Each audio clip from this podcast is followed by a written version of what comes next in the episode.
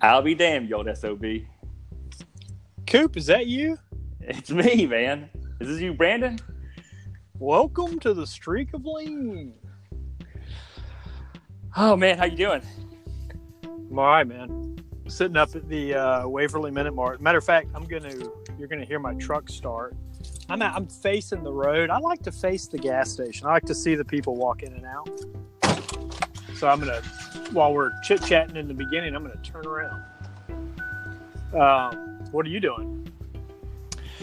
I am getting my stuff together to go to Tifton this weekend for the Georgia Organics Conference.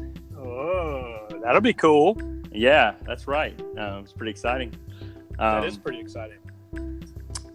And uh, I think uh, we'll talk about this in a second, but um, this is going to be uh, the first of a couple part episode. Um, this is the lead in, hopefully, guys, for um, actually our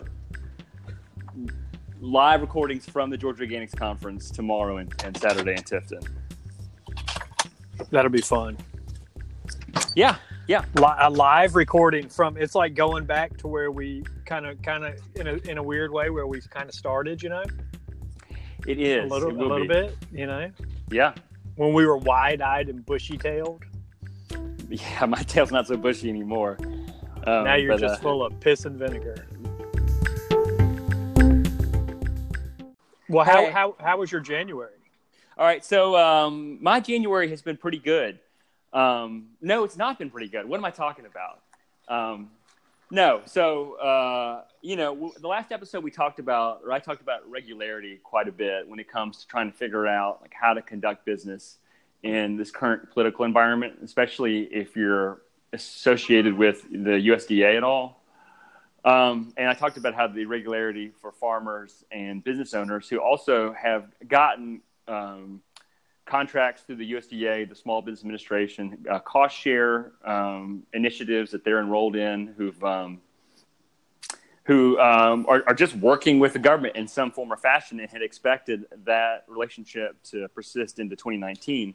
Like, what an incredible disruption that is for their business, their income, um, and for example, you know, I've, I've written these value-added producer grants for um, business owners, and uh, there's uh, the timber company I'm working with. You know, they they were they thought they would get thirty-three thousand dollars in late December, and then they were going to bill for another twenty thousand dollars this year through this grant program, and that's fifty grand. You know, that like that they were counting on as part of their income this year.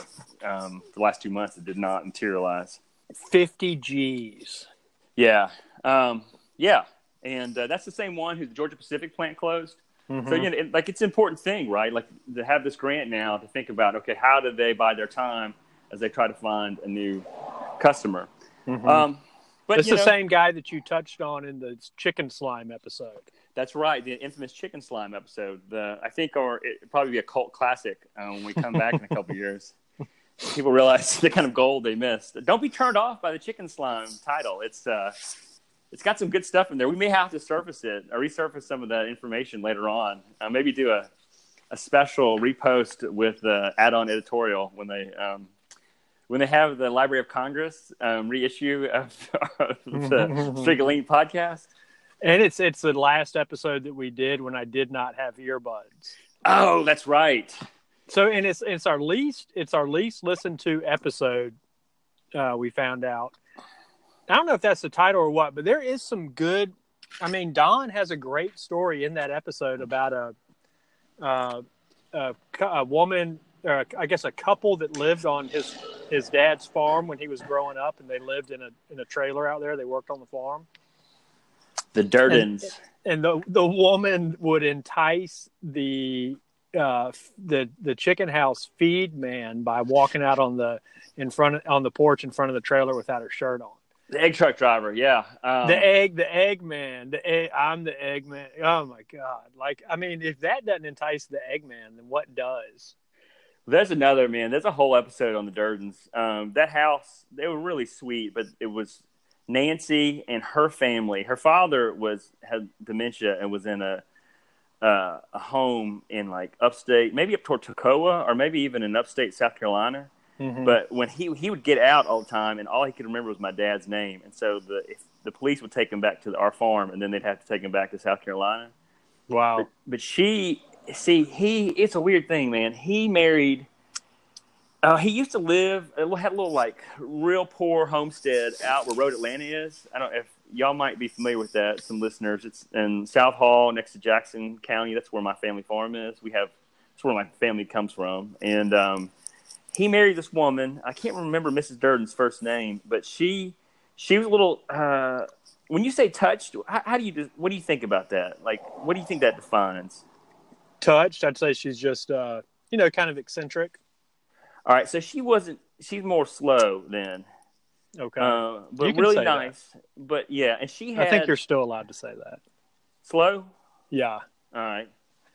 Um, Just men- mentally, mentally, you know, not maybe not on the level of your average person. that's right. Um, and she had a. Uh, I, I, she had a lazy eye, and and she Dang, you're Uh, blow you're blowing this whole story for me. I pictured her not like this. no no no no no. So I'm I'm not telling this whole story. Um, but I just let No, so- I've had a mint I've had a running picture of her that of the way I pictured her, you know, going out in front of the trailer without her Uh, top oh, on. Oh no no. So this is different. So that's her. So Mrs. Durden. Oh, okay. had this lazy is eye. the mom. Yes yes, and she. She uh, passed on that the lazy eye genes to all of her children except for Nancy. the Um, topless the- wonder. That's right, and uh, and, Yes. and Nancy was full bosomed, and she, she, I mean, she was a go getter. She was a really amazing, Obviously. she's an amazing person. Um, but you know, she's looking after. So in that trailer, which was, I, I guess, I mean, it's a double wide. It's not a big trailer. Maybe, maybe it was a double wide. Uh, it was Mhm. not a huge trailer, but it was her husband, who's from South Carolina, and his grandmothers were sisters, and then it was her mother, Mrs. Durden, her brother. Danny, her sister Janie, and her y- younger brother, youngest brother Lukey, and Lukey Dookie. And Luke was like nine, whereas like the next youngest one was like 25. Um, Mhm. and uh, Janie was like five, six hundred pounds, and she would fall through the floor. She would fall. She would get on the toilet, and if she would fall through the floor. Oh.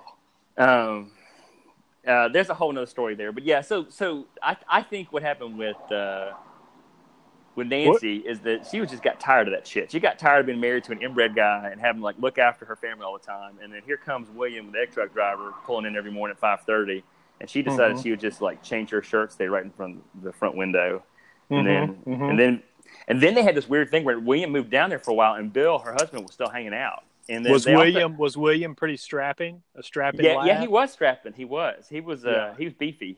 Um, sure. And, and there was also I forget there was uh uh there was a guy that lived in an RV uh, underneath the lean-to next to the um, mobile home, and uh, I cannot remember his name right now. Um,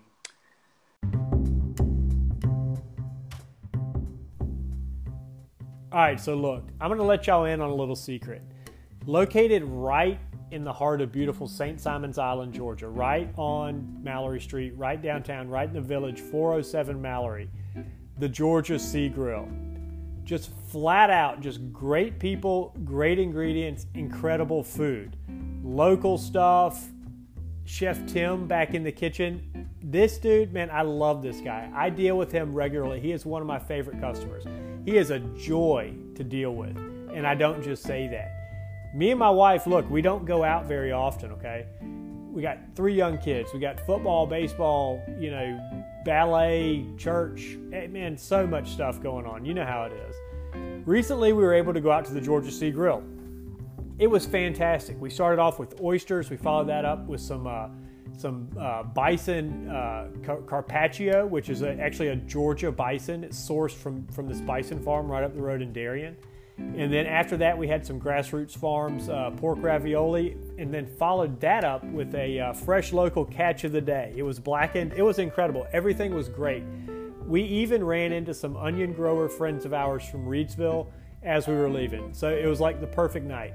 The ambiance, the vibe was cool. It's approachable, but it feels intimate. It's my kind of spot. It's like the kind of spot where you go and you leave and you feel good about what you just did. It's great. You got to check it out. Georgia Sea Grill, 407 Mallory Street, St. Simons Island. Uh, I'd love to hear more about it. I mean, seriously, that that chicken slime episode, you know, it was it was the last of the probably poor audio episodes, but I mean, if you haven't listened to it, we do we do talk a lot about maybe it's the title, it's off putting. I think it is. I mean, it's you know, but we do touch on chicken slime and and stuff like that. And you know, hey, I mean, it's not all it's not all, you know, we're not we're not um I don't know, chickens aren't flowers. I mean, yeah, I, yeah. I, I think you know part of our, our intention too is not to glamorize everything. Everything's been too glamorized through you know Modern Farmer and uh, your your glossy magazines, and and we're not against these stories that come out in the magazines. We just don't want to promulgate fiction when um, it's a disservice yeah, to the reality. It of, is. Of everybody. It is. Plus, Modern Farmer never has never asked me to take over their IG page, Ooh. and I know why because why? I'm I'm not glossy enough. That's right.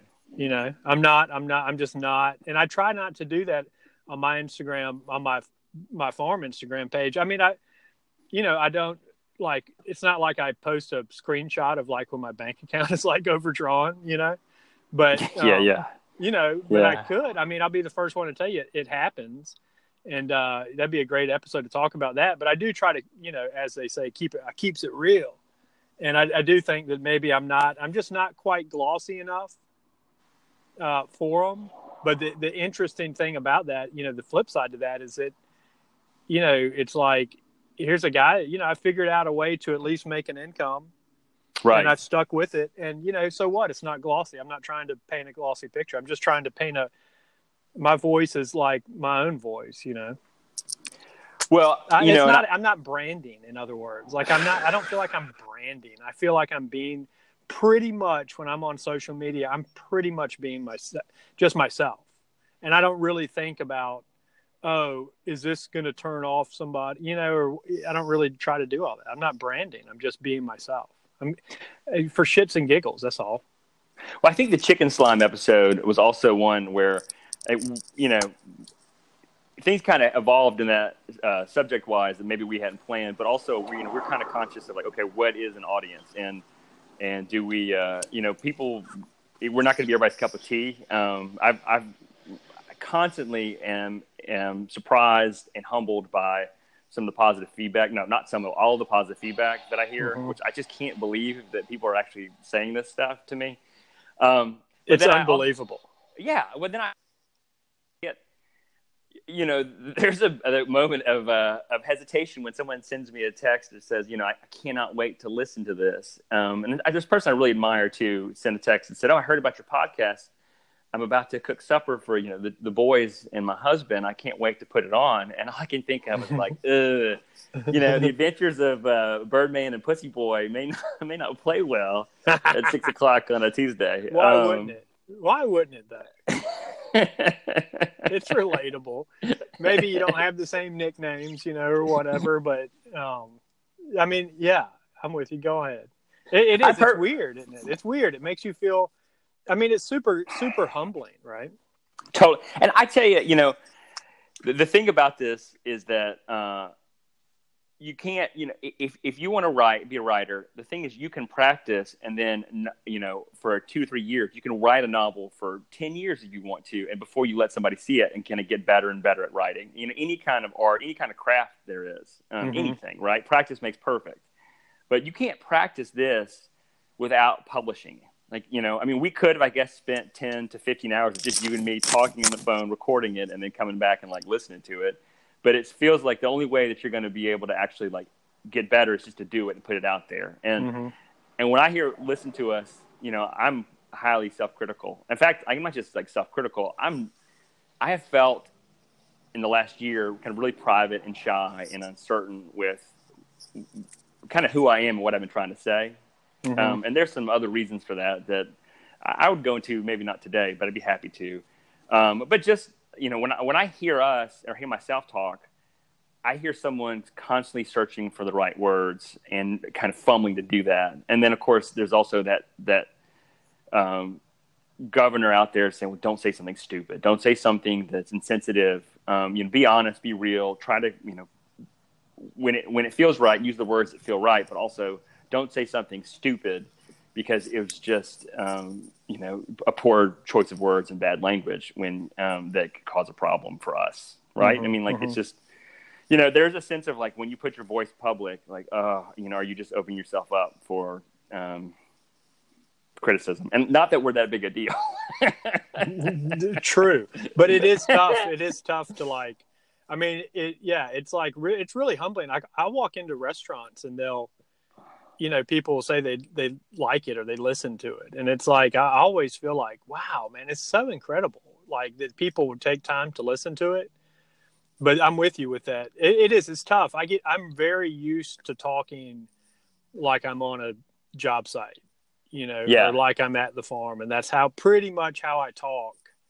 And I do in real life, I do cuss a lot, and yeah, I'm not really concerned. I don't really say a lot of a lot of like offensive stuff to begin with, but I probably it could some things I say probably could be insensitive to the if somebody didn't know me. You know what I mean? But at the same time Right. it is. It's like you can't practice and you got to got to just put it out there. I enjoy listening to you when I when I re-listen to it. I think that you sound really uh like well thought out and and he's you're you're so well spoken. And Well, thank um, you, Ben. seriously. I find I find you really uh, well spoken and, and and fun and entertaining, and and and you have a, a, a new and neat perspective on stuff that I'm just not used to. You're so quick, and you have such a good memory um, that I feel like just half as cool as you are. Oh, I If that wouldn't much. Say that. I wouldn't say that. I, I, I genuinely, my wife listened to it and she was like, "You sound, I, you are." Con-, she was like, "You cut him off." Like she was like, I mm-hmm. almost was stopping listen. I can stop listening to it because you kept cutting Don off, and I wanted to hear him. And I was like, "Honey, I don't, I don't mean to do that. I mean." It's not like I want to hear what Don has to say too. I think you must have just caught a snippet where it is it is difficult see because we record this and we're like i'm at the Waverly Minit Mart in in beautiful north camden county georgia and and don is somewhere else and so there's no visual cues and it's difficult to you know to like know when to talk you know without cutting the other person off That's right. There's an art of listening too that we never thought about in a in a real practical level. Like you have to like it is you have to get good at this. This is not just having a phone conversation for an hour. No, it's not. You have to like, and you do have to kind of think about what you're talking about in terms of like, is this, is it, is this even remotely interesting, you know, or whatever. But I, I thoroughly enjoy the podcast. I really enjoy having a voice, and uh, I'm gonna, I'm gonna start. You know, it's like what you said about the writing, like you can, but I think you do a when you do a podcast. It, it does kind of you know you start thinking like maybe I should you know write a little bit or maybe and it's fun you know it's like a voice that I mean, let's face it, when you're out like doing doing construction, you know, building a fence in somebody's yard or at the farm or whatever, those are uh, I love doing both of those things. But it's not like you really have a voice, and with this you do, and it's it's really cool. I, I enjoy it. Yeah, I totally agree. Um, all right, let, let's uh, let's move on real quick because this kind of segues into um, some of the writing, the creativity. I think that the sparks. Um, so just just business uh, mhm. for everybody. All right, we, we've had some issues with the Anchor recording app this week, and so we're going to be a little late coming back with the, the next episode. That ultimately, this might be good news because Spotify has purchased Anchor, and so hopefully, uh, as this uh, uh, every, as everything transitions over to Spotify, we're going to have more in-depth metrics um, in terms of like uh, who's listening, um, better analytics as far as where they're listening, folks listening, but also I think some better integration of some kind of hopefully music, hopefully um, segueing transitional music, and then um, on that same token, uh, the website is up, but the website is uh, under works or in progress. I think it'll never be done, uh, but what really we're trying to do is, is is put up you know our Instagram feed, put up the web, put up each episode, maybe have some, well, hopefully have some show notes for each episode, and then we'll have some other things that kind of excite us and we feel like it's entertaining. My ultimate goal for the website is for it to be weird and fun, And with that in mind, that means that like it may never be done um, because it's going to be constantly be something hopefully that's playful and and odd and you know includes I think both our personalities, but you know celebrates this kind of I guess Southern culture that we both love and breathe. Mm-hmm. Yeah, like it's like uh, that's funny, man. It's when you said playful. I was on an estimate way back in the day in Atlanta for uh, landscaping job, and so it was like this big plant install. I think we did did a deck and like a bunch of plants and stuff. But um, I called this particular shrub. I was I said, yeah, we can do some of these uh, blah blah blah right here, you know, three gallon or whatever. And the woman's like, oh, what's that look like? And I said, well, you know, it's kind of like a like a whimsical kind of shrub. and she was like, I, I, have no idea what you're talking about. I, I, sold the job, but you know, I don't know. It's playful. I mean, it's, it's freaking whimsical. I don't know. It's like a train ride with a stranger going through, you know, the dark of night. I don't know. I mean, freaking... That does not sound whimsical, dude. That's a stranger uh, on a train in the middle of the night. That is not yeah. That's like, threatening. It's a bush. What do you want me to say?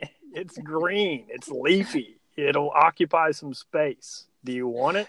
Uh, I think that's I think that's a great way to describe your small business. Whatever your service, if your services are whimsical, I think uh, like I'm in, man. Oh, we're prone to flights of fancy.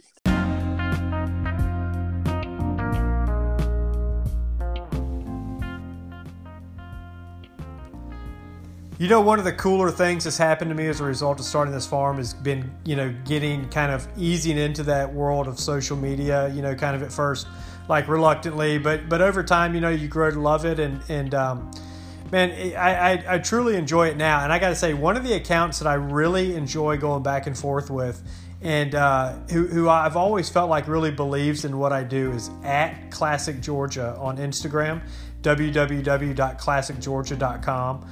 Uh, Classic Georgia on Twitter, Facebook. Look, it's run by a guy who's a damn good dog to begin with, right?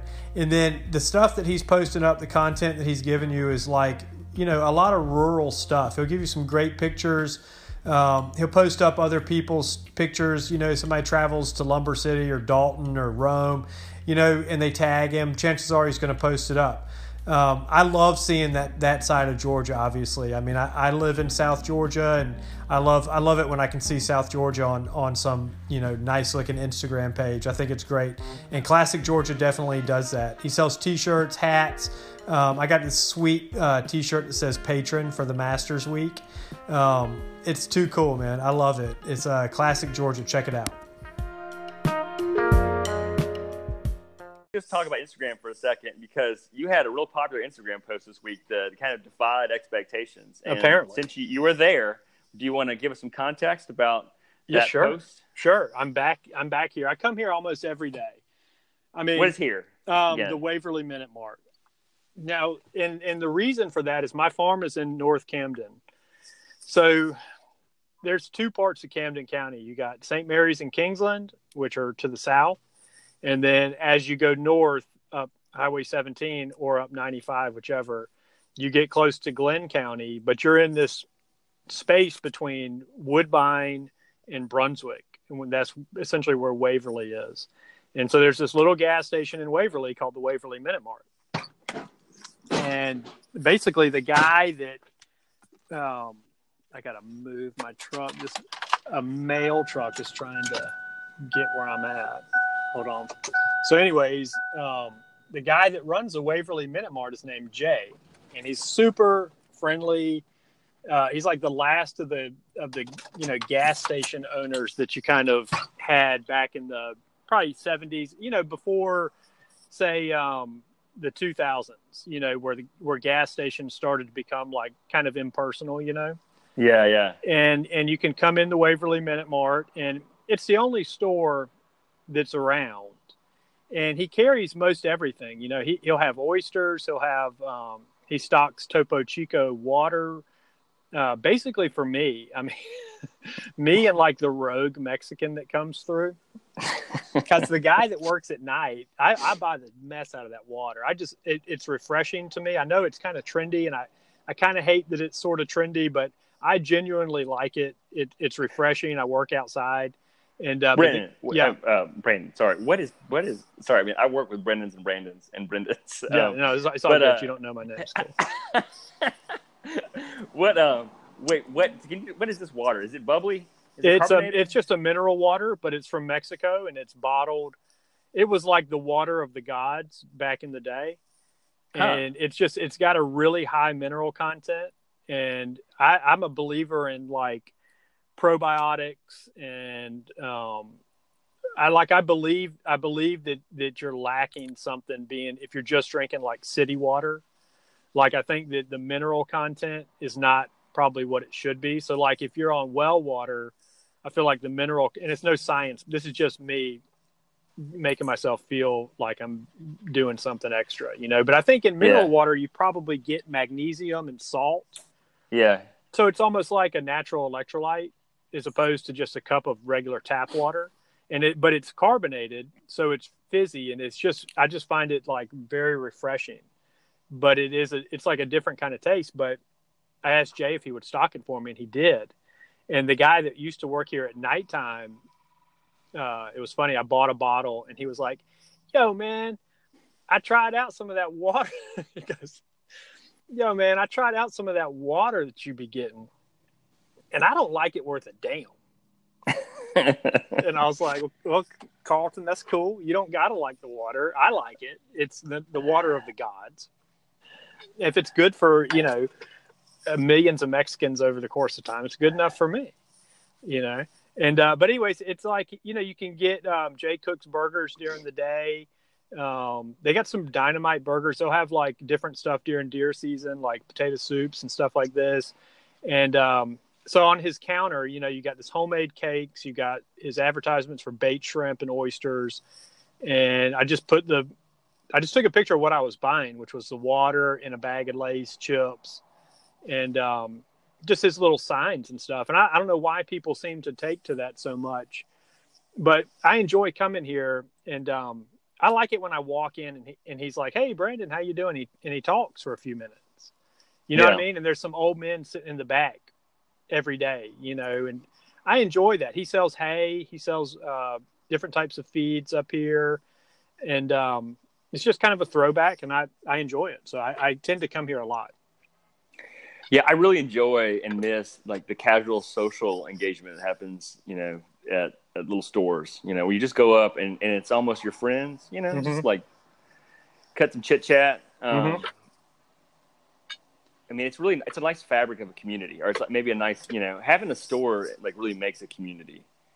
Oh, he's the pulse of, of the Waverly community, I, I think without a doubt. And there and and it's just it, yeah, it's great, man. You could find out what's going on, um, and it's old school. You know, if something, if somebody needs something or something like that, you could always probably get the answer to your question at the Waverly Minit Mart. I- Yeah. I, feel like pretty pretty certain. Are there always people there just hanging out? Uh, it's a pretty it's it stays pretty crowded, you know. Um, the girls that work at night, they got uh, these young ladies that work at nighttime now, and they're real personable too. And um, yeah, there's pr- pr- a pretty steady flow of people. It looks like an unassuming gas station because he's got like burglar bars on the windows and stuff. Yeah, I've been by it, man. I never thought that it was such a um, a mecca of activity. I don't know why he's got the burglar because Waverly is totally the type of place that you don't really hear of any any crime, so to speak, out here. You know, it's like pretty people pretty much know each other. Maybe because the only thing I can figure he's on 17, and if you've never been on Highway 17, there is uh, a plethora of hitchhikers. So there's always like transients kind of passing through on 17, and uh, that's the only thing I can figure. But he seems to do a brisk business, you know, and I enjoy it. He doesn't carry local Camden County oysters. Somebody Mhm. a- asked about that, but see that people ask about that, but local oysters are not easy to find to begin with, Right. and it, and I'm sure there's nobody knocking. He has offered, and he's going to be carrying uh, Grassroots Farms pork, which will be sweet. Um, I'm not expecting that it would move a whole lot, but it's kind of cool. You know. can you sell it as a sausage? yeah, I'm going to sell them. I'm getting my label approved, and then I'll be able to have uh, pork, you know, basically like retail packs, cryovac, and with my label on them, and it's just USDA inspected, and just like you find in the grocery store. And so he's going to sell um, smoked sausage, fresh sausage, and pork chops, and maybe some some butts every once in a while or something like that. But you know, because it's like I do need a place where I could tell people, hey, well, if you want to buy it retail, you can go here and I just think it's cool that he wants that he would do that. That is super cool. I mean, that really is. You think about like if, if gas stations started to buy local food, like he is, like uh, more gas stations did that. Just just imagine, man, right? I mean, just imagine one gas station in every community decided they would they would support local farmers' products. Mm-hmm. For sure, it, and and it's cool. You know, it's like it it and it, I think it's I personally think it's cool because it is it isn't the type of place that you probably would think would have that you know, and and so the fact that they do, you know, it's it's almost like maybe maybe the answer to a lot of those local food questions does lie more in the community. Because we you know speaking of those local oysters we do have a place in camden um, white house seafood that you can go get crooked river oysters you know and and local stuff and and it, maybe it is maybe it's maybe it's not a whole foods maybe when we're thinking whole foods and we're thinking that type of stuff. Maybe for the average um, farmer that's in my range of farming, maybe we're thinking too big. Well, you know, it, the whole thing about the local food small farm, it's not about being able to grow; it's the distribution.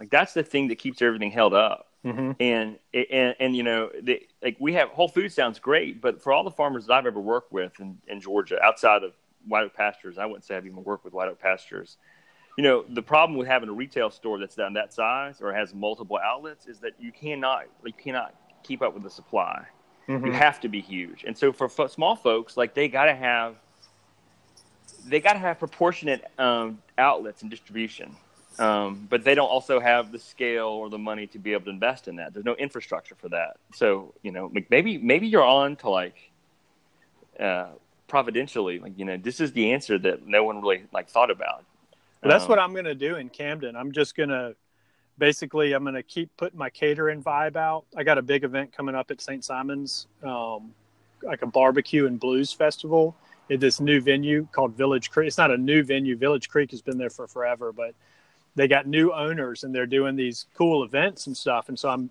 I'm cooking up a hog. That's uh, February 23rd, and uh, that's kind of I, I've kind of decided you know, and it's just, I, I actually, I wouldn't say I've decided. It's sort of been revealed to me just through experience that like my path to do this is based on going out and getting construction jobs, you know, so that I'm not squeezing financially, squeezing the life out of my farm and I can actually enjoy it. And then do that for maybe half of my money. And then the other half of my money, uh, what I'm going to concentrate on doing is just trying to get you know, it's like the Waverly Minit Mart scenario over and over and over around Camden and Glynn County. And not that, you know, not that it's going to sell gangbusters or anything like that. I mean, it might, but, you know, but then people have the option to buy it.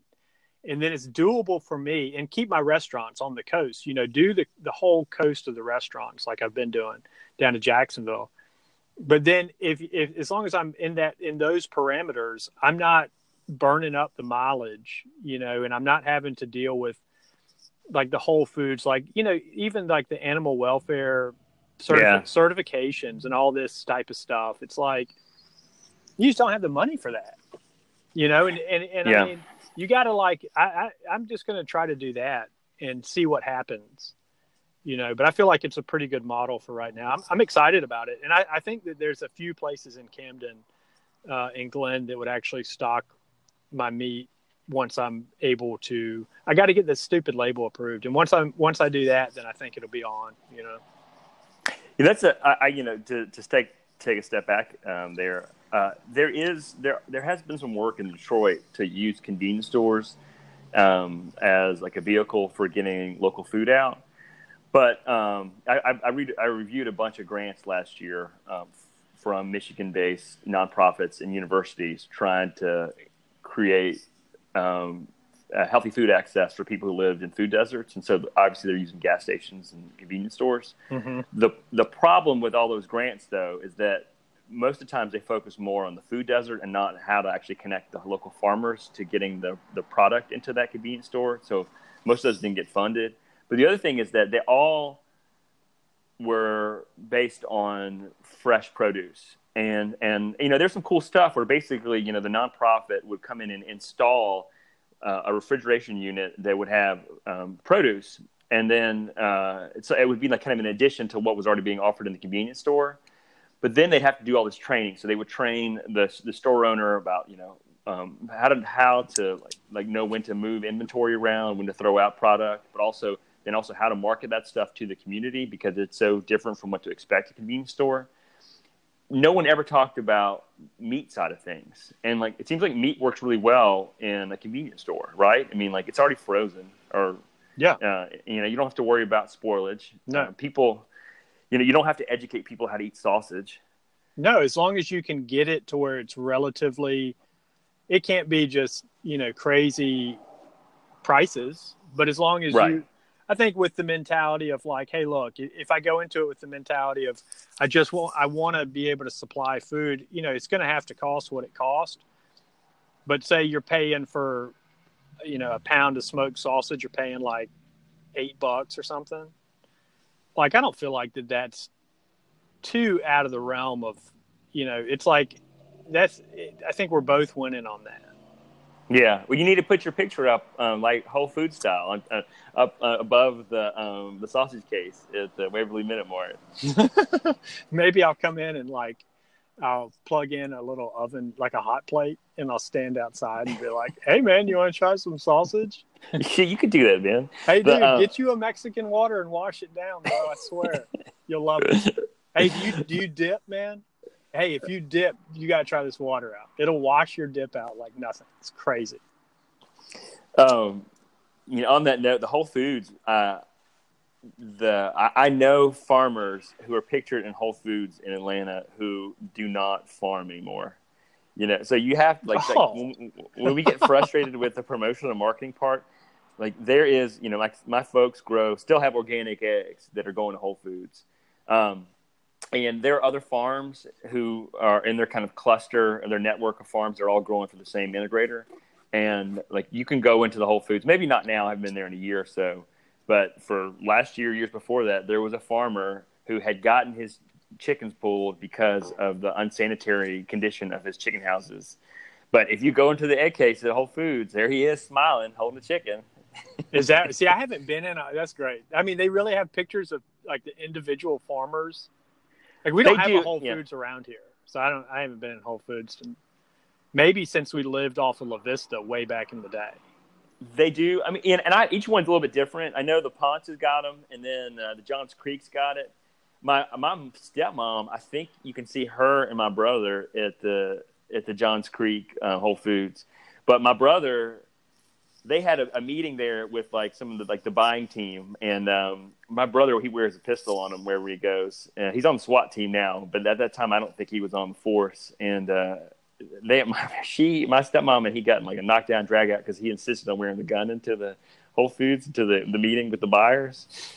uh, and uh, I think he, I think he won. I think he I think he brought it in there. I can't remember how that played out. No, that's too good. I mean, what is your your mom thinking? Like it's going to be off putting to have a gun? Yeah, just not necessary. yeah, these people don't like. They're not going to be com- comfortable with you with this pistol on you on your side. yeah, yeah, yeah. That's right. But Yeah, we that- have. I mean, Yeah, Yeah. That, uh, that's cool. But we, No. I mean, we grew up with guns, hundreds and hundreds. We have hundreds of guns, hundreds of guns. My brother has hundreds of guns himself. I mean, like we just we have we're a gun family, and uh, um, just grow up, you know, shooting, not necessarily killing stuff, just shooting because we enjoyed shooting. And Mhm. um, and then my brother, I think my brother's a really good cop, but he uh, he almost like was already ready to be a cop. You know, he he liked driving fast and he liked to shoot guns, and he already had all the equipment. And so it's like, well, why, why don't I just get paid to do this? But he is he used to shoot competitively, um, and he would win every time. He would people. I went to one of his competitions. Uh, it was, uh, you know, it, it, I don't know, nine millimeter pistol, and um, he would uh, he would shoot, and when it was his turn, everybody would crowd around his little like firing uh, booth because he was so good. Wow.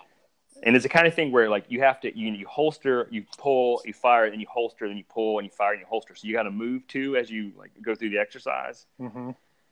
And uh, he would just blow everybody else away. Like it was Billy uh, the Kid. It's, I'm pretty proud of him. But he also he did just he did just kill somebody um, a couple week couple months ago on SWAT. Damn. Uh, did I tell you that story? Did no. we talked about that? Well, we're not supposed to. We have to hurry up on this, but it was after the Georgia LSU game. Um, it was that afternoon. He had just got done with SWAT school, and he was not allowed actually to be kind of engaging with in, like, when there was a situation like that. He was supposed to be in the car as the driver because you know you're supposed to go have so many months of like of training and, the, and then like on the job where you're not actually the one making those decisions, right? Or you know you just need to be familiar with the circumstances before Mhm. they like put you in the line of fire. But he said there were so many of the SWAT team that were drunk after the LSU Georgia game that they could not um, come in for this situation in Lula, um, where this guy had been like waving a gun at other people in the neighborhood, and so um, they called the cops, and then he was in there. I think he fired around at the cops, and they tried to get him come out, and then they they they you know he said that they found out later that he thought that the government was after him, that that, that he was being spied on, and that there were robots that were you know monitoring his activities, and that you know, he was kind of I guess paranoid schizophrenic. Um, but they didn't know all this stuff. Yeah, well, yeah, yeah, in, in a major way. Um, and so, uh, like not knowing that stuff, they just also kind of exacerbated the situation. They they have this little robot that they put into that they'll put into a situation or a scene that has a little camera so they can see what's going on. So you know, Oh. not knowing that this guy is paranoid about people like about robots watching him, they threw a robot into the into the trailer, and then the next thing you know, that ro- he threw the robot back out, and then he stepped out and he fired. And I don't know if he was really trying to shoot somebody, but he definitely fired in the direction of the police. And my brother put eight, uh, I got eight AR-15 shells in his chest, um, like that. And then everybody else opened up on him. But like my brother's the kind of guy that like he's so well trained and such a good shot that that guy as soon as that guy like opened fire, like he was dead. You know, like there's no there's no accident. My brother will kill you if you. He will not miss. Oh, that's unbelievable with the robot. I mean, and and yeah, I mean, I, well, dude, I mean, if you open up on the cops, right? I mean, Yeah, th- there was no, the, you know, GBI came in, they investigated. Everybody had, um, you know, everybody had had to go off off duty for a week, take a little vacation, then had to come do some psychological tests afterwards. Like, you know, there was no, everybody followed. It was by the book. Everybody did exactly what they're supposed to do. You know, It- Mhm. I mean, the only unfortunate thing is that, you know, how do you get around? How do you help somebody who is got a gun and is not in the right mind, um, and you know, just couldn't get past that barrier. Um, and once he once he also had like you know barricaded himself in his house, like there was just it's hard to de-escalate that situation. oh, for sure. And then you, you know, then he's paranoid about robots, and then he Yeah, sees right. a robot, and Right. it's like, I, I freaking knew it. That's right. That's exactly what happened. Uh, all right, all right. So let's move on here. We've already talked for 40 minutes, Brandon, and we're not even. This is supposed to be a short episode to lead us into this weekend.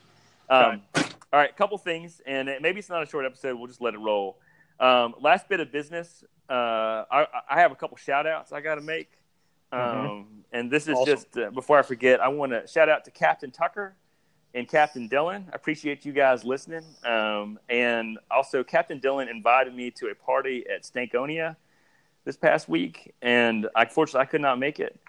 But um, he sent me some pictures from the Outkast recording studio. It seemed like it was a pretty cool party. Oh, Uh, uh, how awesome! I can't I can't handle with Captain Dylan. The last time I tried to hang out with him was probably the wildest night I've had in like five, ten years. And it ended with me being really drunk and trying to dunk like a one of those like remember those NCAA basketballs at Pizza Hut we gave you back in the nineties? Oh, yeah. Like trying to dunk on a little goal with a, with a basketball like that in cowboy boots. And I probably got off got like three inches off the ground. And when I landed, I was like, Oh, I gotta go home. I, I can't stand anymore. Um, No, no padding in those shoes. no, no, no. Um, so Dude, that's hot, man. A party at Stankonia, man. I, you know, I was behind CeeLo one time at, at Walmart in Brookhaven, No way. Yeah, in line. And I was a huge Goodie Mob fan back in the day. Like Outkast when when Southern Playalistic first came out, you know, and then Goodie Mob came out, that first Soul Food album. That was before they really got got sexy, you know, and like man, we were just huge Outkast fans. So that first Outkast album was so good, but then Goodie Mob's first album, Soul Food, is a classic. It's a bona fide classic. So like I was behind CeeLo and I was like, holy shit, I'm behind CeeLo and like I didn't say anything to him. I didn't want to get all fanboy on him, you know. But he was just buying groceries, you know, cereal and whatnot. like right on, man. Yeah, that's how, awesome. Go ahead. How, okay, how tall is he? He's really short. He's he? short. He's a short guy. He's he's he's he's round, you know. But he he looks like he could hold his own. He's stocky, I guess you'd say. You know, but he's got that voice, you know. When, yeah. when Soul Food first came out, like all of them, T-Mo and Khujo and Big Gipp and um, all, Goodie Mob, man, they were just like they were kind of underrated, you know. Like you didn't hear as much about Goodie Mob.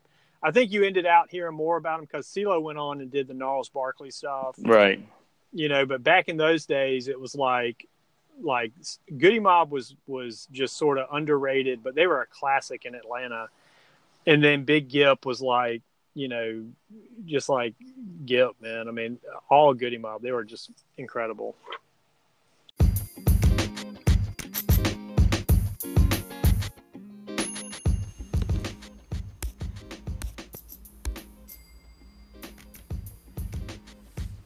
Oh, spring is right around the corner. I'm so stoked. I love this time of year, March, February, where the weather starts warming up here in South Georgia and it just starts to feel good. You know, you start to want to get outside. Never mind, you know, the sand gnats get a little active and that can be kind of aggravating, but man, that warm sun after that cold winter just feels great, you know. Look, on March 23rd at Gascoigne Bluff on St. Simons, the St. Simons Food and Spirits Festival is putting on this thing called Bites and Bands. It looks awesome, man. It's got the Pine Box Dwellers, Strawberry Flats, Randall Bramlett Band. Uh, it's all you can eat, drink, and listen for 75 bucks. It's right on the bluff, super picturesque venue, uh, right on the island. I'm sure it'll be awesome. I think that the Streak Lean boys are going to put in an appearance and even do maybe a, a live quote unquote episode from the uh, from the Bites and Bands event. So it's March 23rd, Gascoigne Bluff, St. Simons Island, 4 to 10 p.m. Be there, be square, yeet yeet.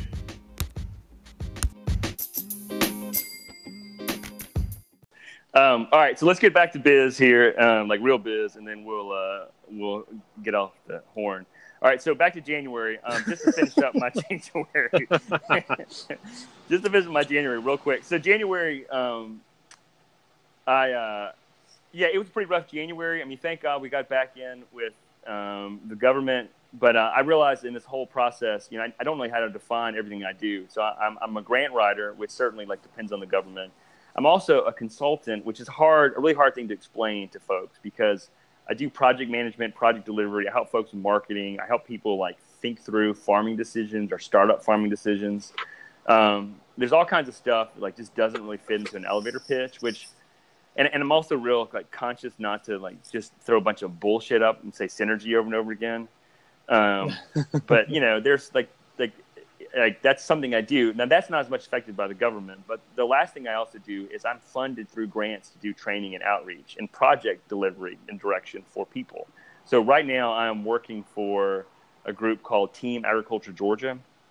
Um, and in, in conjunction that I'm working with the Seven Rivers Resource and Conservation District, which is in Baxley, Georgia.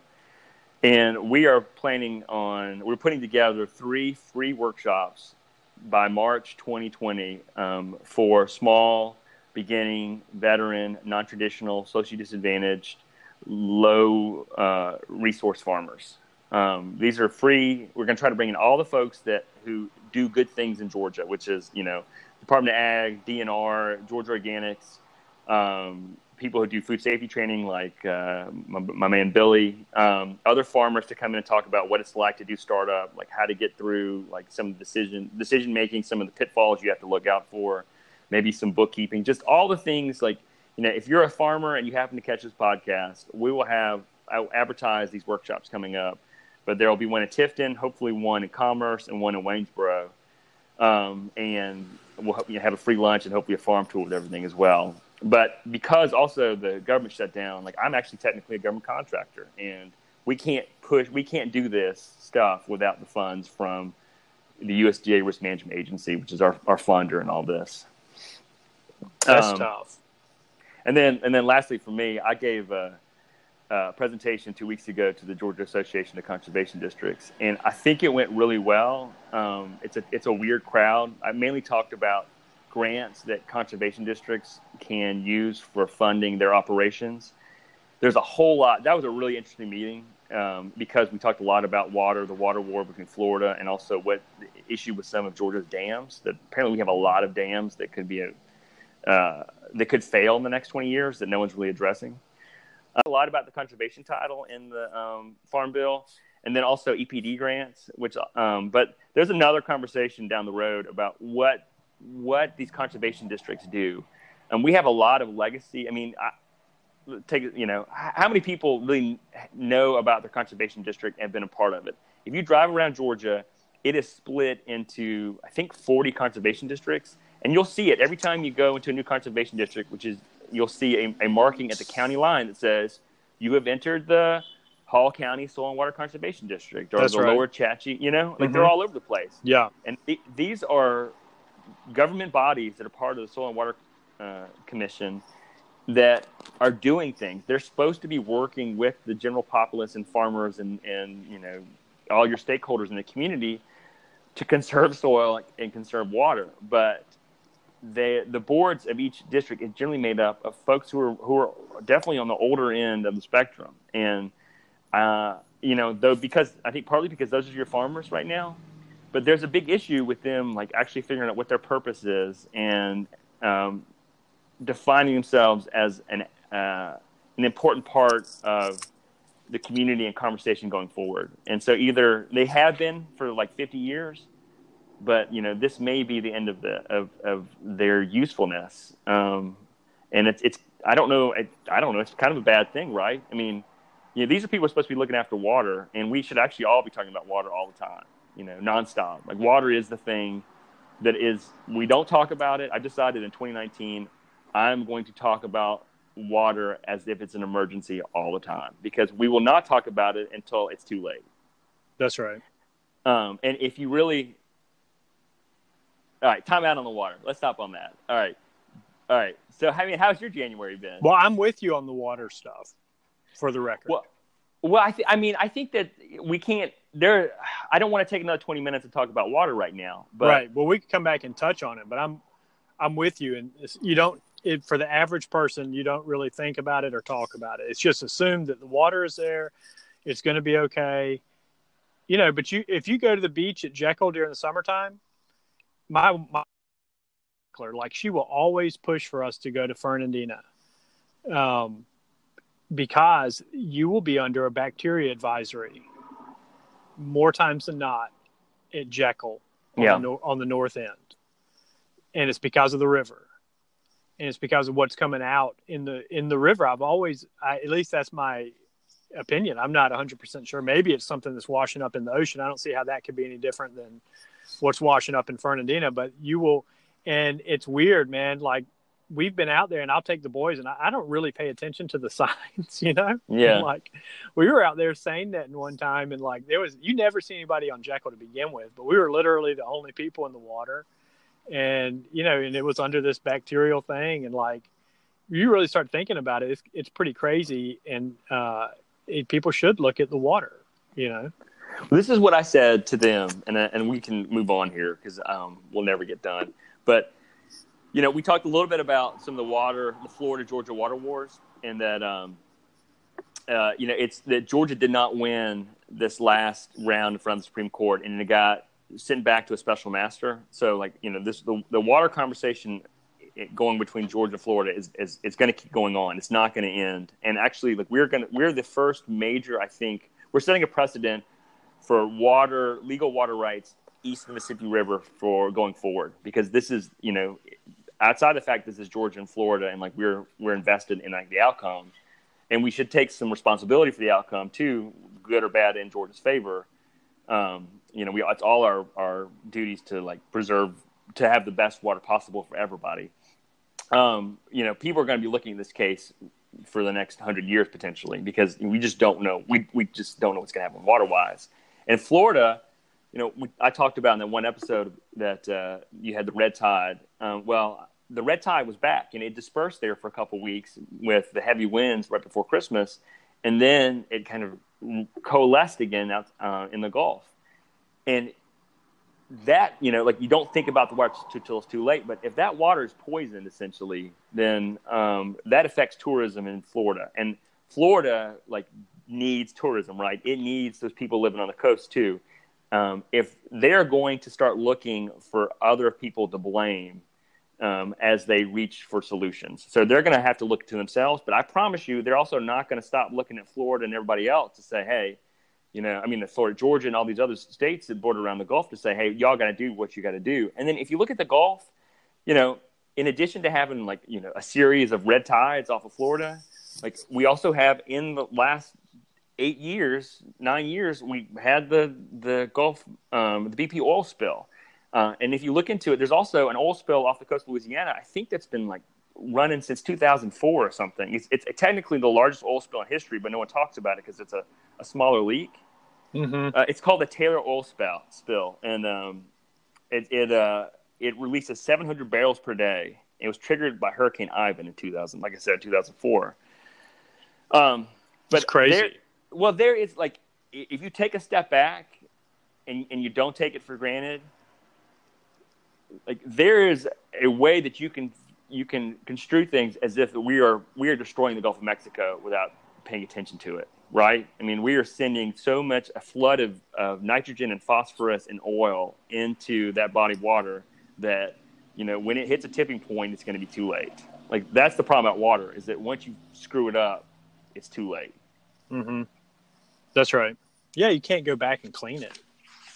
Maybe you can, but it's not but, the same. Yeah, right. I mean, you can, but then what do people do who are supposed to be living there in the meantime? Yeah, and the ecosystems. Well, I mean, once you screw all that stuff up, it's like you can't really you can't go back to the way it was. You can't ever go home. You know, it's like once it's done, it's done. You can you can wash it and do a facsimile of what was once the way it was, but you can't go back. You know. Yeah. It's interesting. I mean, yeah, man, that's a real downer. hey, bummer. Hey, hey, well, we're on the downer, man. How's your January? well, it's uh, well, thankfully it's February, February sixth, fifth, whatever. But man, dude, January felt like it lasted a year. I'm not bullshitting.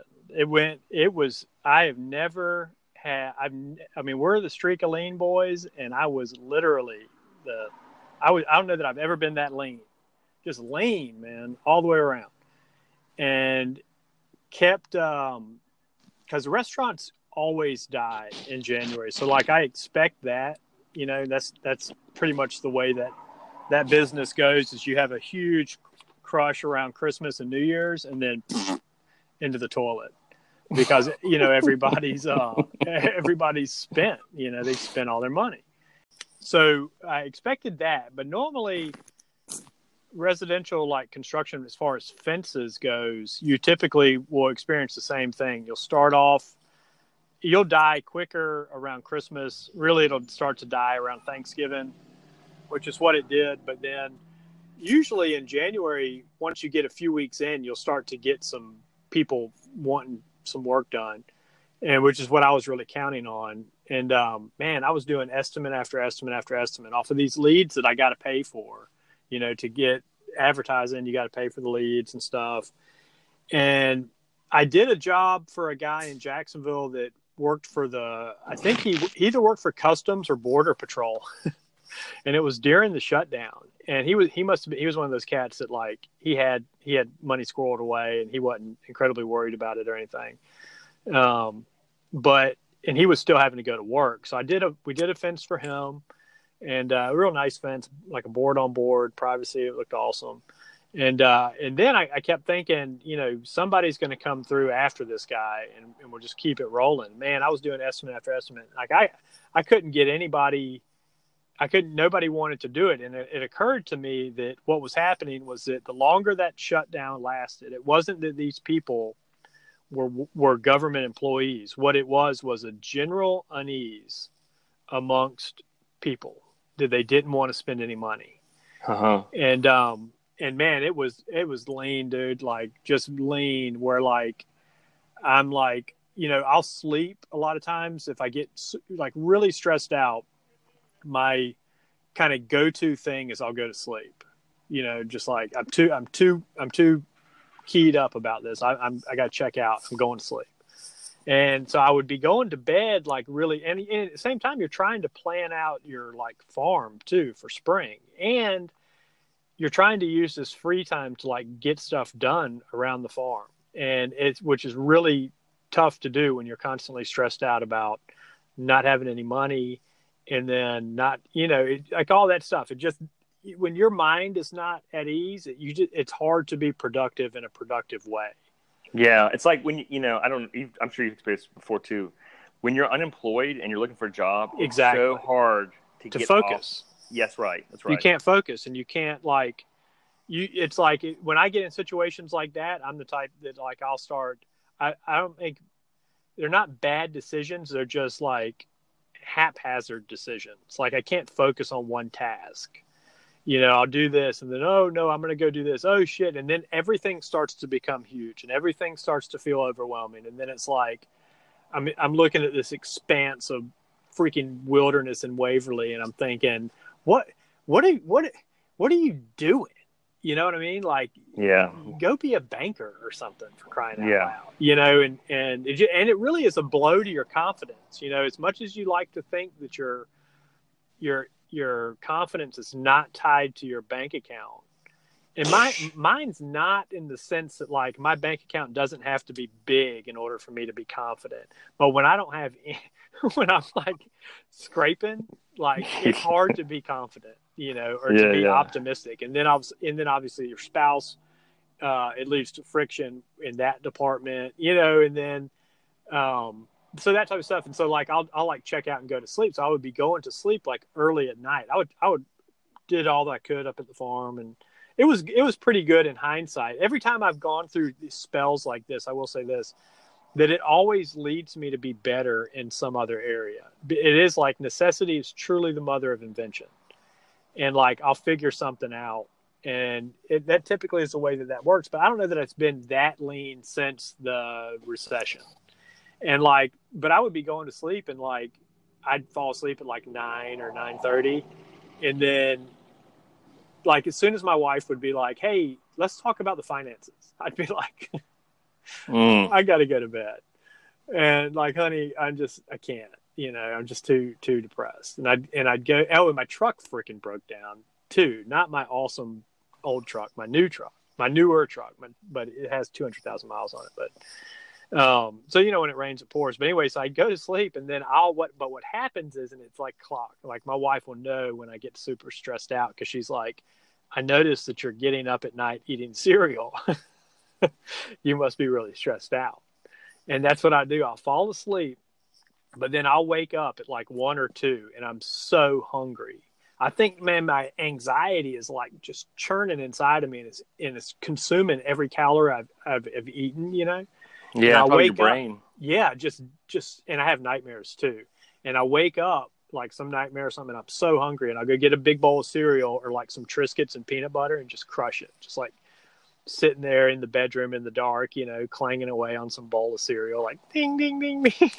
Are you in the bed eating cereal in the dark? Hell yeah. I mean, I'm not like laid down in the bed, but I'm like sitting at the foot of the bed, you know, like eating cereal or, or Triscuits, just, rah, rah, rah, you know, just like trying to fill up so I can go back to bed, you know, and then, but knowing once I'm up, there's like a tipping point of being up that if if you're up for more than like five or ten minutes, it's really hard to go back to sleep. So you almost got to do it quickly so you can get back into bed. And I think there's something about being full that'll kind of put you at ease. But I was really so stressed out that like, and I would I wouldn't be able to go back to sleep, so I'd end out eating cereal or Triscuits, and then um, I mean, even one night I ate like a leftover hamburger patty, just sitting there at the foot of the bed, just like just eating this freaking hamburger patty. I think I crunched up some chips on it and like doused it in ketchup or hot sauce or something. And um, then you just, I got would, a, you just got a fork out and just yeah, just, and uh, it was just in this Tupperware container, and I was just Huh. cold. Man, this is, uh, I heated it up. It wasn't piping hot, but you know, I'm like Hillary Clinton. I keep a bottle of hot sauce in my purse too, and um, I legitimately do that. I don't carry a purse, but I keep hot sauce in the fridge because I, you know, I smoked for a long time, so like I put hot sauce on a lot of different stuff. The best is Tombstone pizza with hot sauce and ranch, just slathered in both. I'll crush that. But I don't eat that very often anymore. You know, I'm getting older. But when I was a kid, that was a real go to. But um, so what would happen is I would eat and then I would just lay there. I put a dip in and just lay there and just like staring at the ceiling, just like, you know, and every problem that you foresee or that you have or whatever is being magnified, your brain just won't shut off. And it was it was pretty dang stressful, man. But this past week, I kept thinking, I knew when they ended that shutdown, I was like, all right, this is good. I'll, I'll start getting some calls. And sure enough, I did. And so we got a um, a nice a nice commercial fence job for a factory in Brunswick coming up next week, which will be sweet. And then I got some residential stuff happening. The restaurants will start picking up again, and um, it was nice. So I had I had hogs, uh, farrow and farrow successfully, which was great. And I did get a lot of work done. I think we're going to burn the property uh, hopefully this weekend, maybe Sunday or maybe next weekend if it can, continues to stay warm and dry and dry it out get everything burned and uh, bush hogged and keep cleaning it up. So I'm feeling pretty optimistic today. But up till this week, this is the first real week I've had since. I, I mean, really, honestly, man. I mean, because I slowed down around Thanksgiving, but it slowed down earlier than normal this year, and then I'd say since Christmas, just in the just probably like most people, like I spent on Christmas. I have three kids, and and then I couldn't recover in January because Yeah, right. you know, I, I just there was no work coming in, and like in this year, I've made a pact to like squirrel money back, like somehow, some way to put money back. Um, I'm getting too old for that. I love living on the edge, boy, but that was that was a little too close to living on the edge for me, you know. And then and then of course my truck broke down, but you're so vulnerable when that happens, you know. Oh man, yeah. Um, well, you know, I don't forget, Brandon. Also, not to like get you off the downer or get take you off your high, is that uh, the deadline is next Friday, I uh, know. February fifteenth. But see, between the between the stuff I already have lined up, see what'll happen is, but I'll tell you what'll screw everything up. What can't happen is that if people don't get taxes back on time, that's what'll screw up. My my construction part of what I do is dependent on that. Everybody hmm. everybody does big projects. Tax time equals they're going to do something to improve their house and a lot of them are going to do a fence or a deck, you know, or whatever. And if that happens, that's going to screw up me and a whole lot of people. Because that's like Christmas, like you get it when the it's and it's like that, you know, it's psychology. The sun starts shining, the weather starts warming up. You're getting taxes back, and and you want to improve your yard or whatever. And so if it happens again, but at least I mean, I gotta say, man, I just keep faith, you know, and like I I at least have got some stuff, you know, going now. So if it happens again in mid February, then whatever. I mean, I don't know. My truck's fixed, you know, so I just Do, have to uh, hang with it, you know.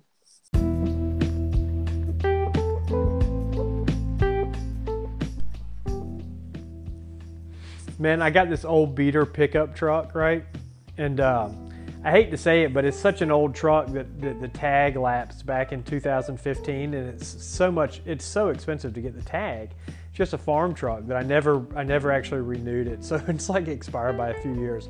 Um, which uh, you know I guess is kind of like a reverse point of pride, right? I, I, you know, but you know what I think prevents me from getting the ticket a lot of times is that I have a bumper sticker from Classic Georgia on the back that says I break for boiled peanuts, and I think that it's like it's almost like you see that sticker on that truck and you're just like, man, whatever, just let him go, right? It's at Classic Georgia, www.classicgeorgia.com.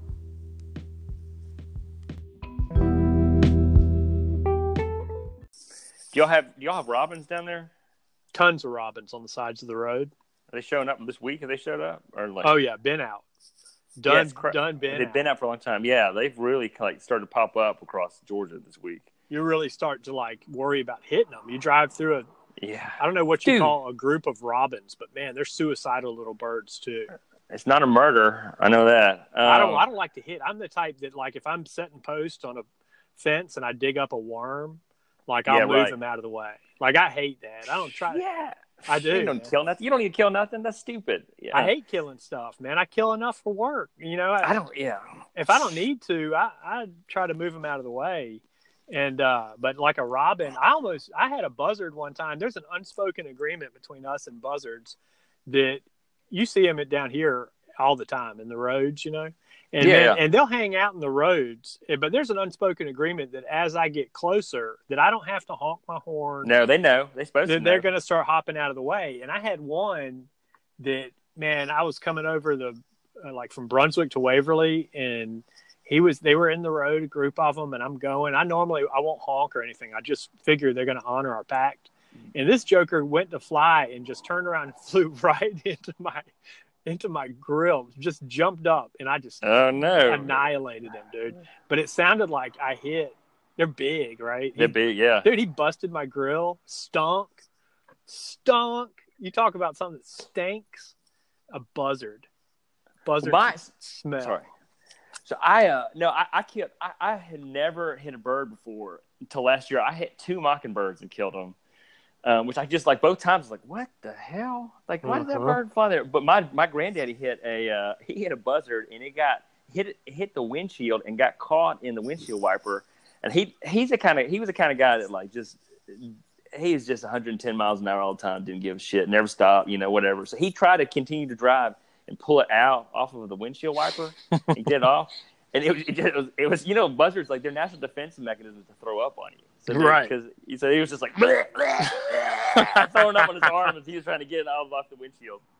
As he's barreling down the road, Yeah, as he's barreling down the road. Yeah. uh, Um, had to have. Did he have have like a cigarette hanging out of his mouth? And he's that, got- yeah, you know, my dad always said, and said, you know, uh, granddaddy, he never got addicted, or daddy never got addicted to cigarettes. He would smoke all his life, but he could quit whenever, he- whenever he wanted. Uh, yeah. Uh, maybe he didn't quit, but he also he he was bad about turning everything over. You know, he just he would take his Pontiac down in the bottoms to go check on cows. Mm-hmm, mm-hmm. Well, I, I saw what I did with cigarettes. You know, I, I one night after I smoked for a long time, man, like 20, 21 years, and I was watching TV one night, and I just was like, you know, I'm gonna I'm gonna get on dip. I'm done with cigarettes because I had started to feel like they. This was this is some years ago, and um, started to feel like they were winding me a little bit. I always felt invincible. I was the type that I would run the Peachtree Road Race, or I'd run like a half marathon carrying my cigarettes in a lighter wrapped up in a grocery bag so they wouldn't get wet with the sprinklers and stuff. Jeez. And, and I'd get done because it's then your lungs are so worked out that you smoke that first cigarette and it's like the first cigarette you ever smoked. It's like a yeah. dynamite Can't, cigarette. can't So stand good. up, man. So- No, it's just so good. It's so fresh. It almost hurts, you know, like that good pain that only smokers know what I'm talking about. Yeah, I don't know that. I I smoked a cigarette and I'm like, oh my god, I can't stand up right now. I'm dizzy. Like Oh, I still, man, if I see somebody smoking, I'm like, yeah, you really got it made, don't you? you really got it made right now, don't you? Just puffing away. Your your hands are smelling good. Your shirt, I love the way it smelled. God, yeah. But anyways, I quit. I got on dip, and then I quit dip for a while, but then I got back on dip. But I do feel like at some point I'll I'll just quit that. But everybody's got something, you know. I try not to beat all that stuff, eating healthy, bad habits and stuff. I'm I'm really the type that I try not to beat myself up. You know, I just do what I can do, and and it, at some point, hopefully, I'll be able to let it go. You know. Yeah, that's funny. Um, about the invincibility thing. I think every or, or most men that I know, you know, they go through the streak of invincibility or they believe in their own invincibility until a certain age, right? I mean, like there, I was was pretty sure between 17 and 26 that I was going to live forever. Like I was, Mhm. you know, I had figured me and Methuselah and Lamech, or no, no, me and uh, Elijah and Lamech, we're all going to go walk with God and not even worry through this whole death thing. hmm That's right. Um, And uh, and I, and I got yeah, yeah, but I got hit by an eighteen wheeler in Memphis. Oh. and I I walked out unscathed, and I realized like, you know, like that, like that was your that was your ninth life, right? I mean, like you can't, you need to like be prepared going forward. I, I got hit twice by the same eighteen wheeler. Damn. Um, and uh, and somehow I walked out of the car, and so I was like, "All right, I'm not invincible." I mean, maybe maybe I should have taken the other, you know, the other lesson, which is, well, maybe I'm invincible. I, I didn't get hurt, but like, it was the scariest hmm second and a half of my entire life. Oh yeah, I think about death a lot. I think about death a lot more than I probably should, but I'm with you on that. You go through that invincibility. February, you see, my dad passed away on February 17th, Yeah, so that's always a. But then my middle child was born on February 18th, so it's always a weird time of year for me, anyways, because it brings back a lot of memories of you know watching somebody sick, you know, suffering and stuff like that, and um but you know it's like but then i get the birth of my middle kid. It's funny how like you know you can take a day back like that. It's like yeah, you know it's written that this day was going to suck forever and then it was then it was erased and written again that this day is going to be a beautiful day you know what i mean and it's it's like but i think about all that a lot yeah. That's not really that's not a. invincible i don't feel invincible anymore I think it's okay to think about death. We like we kind of like move death off in old people, you know, in our society. Where we don't really like think like it's not part of our our daily conversation. But Mhm, uh, mhm. so we're not prepared for it. We're just gonna. Um, And like with Uh, the dip, I mean, I got to say, I you know, people say, "Oh, well, you're gonna," and you probably will get some sort of cancer, but you know, I really, it's like there's something to be said for. I enjoy it, you know. And no, I don't want to trade like years, but same time, I, I do really enjoy it. I mean, and everybody has bad things that they do. Yeah, I mean, I everything I want to say is like, man, this is too dark. Let's not talk about like that. Let's not talk about that accident or that accident or that accident or um, that surgery for oral cancer. so we'll, so Oh, I'll yeah. hold off on all that. Um, Well, I'll quit. I, I, I keep telling myself as soon as it settles down a little bit, I'll uh, I'll quit. I know that I can. I quit booze and I quit cigarettes. yeah. Know.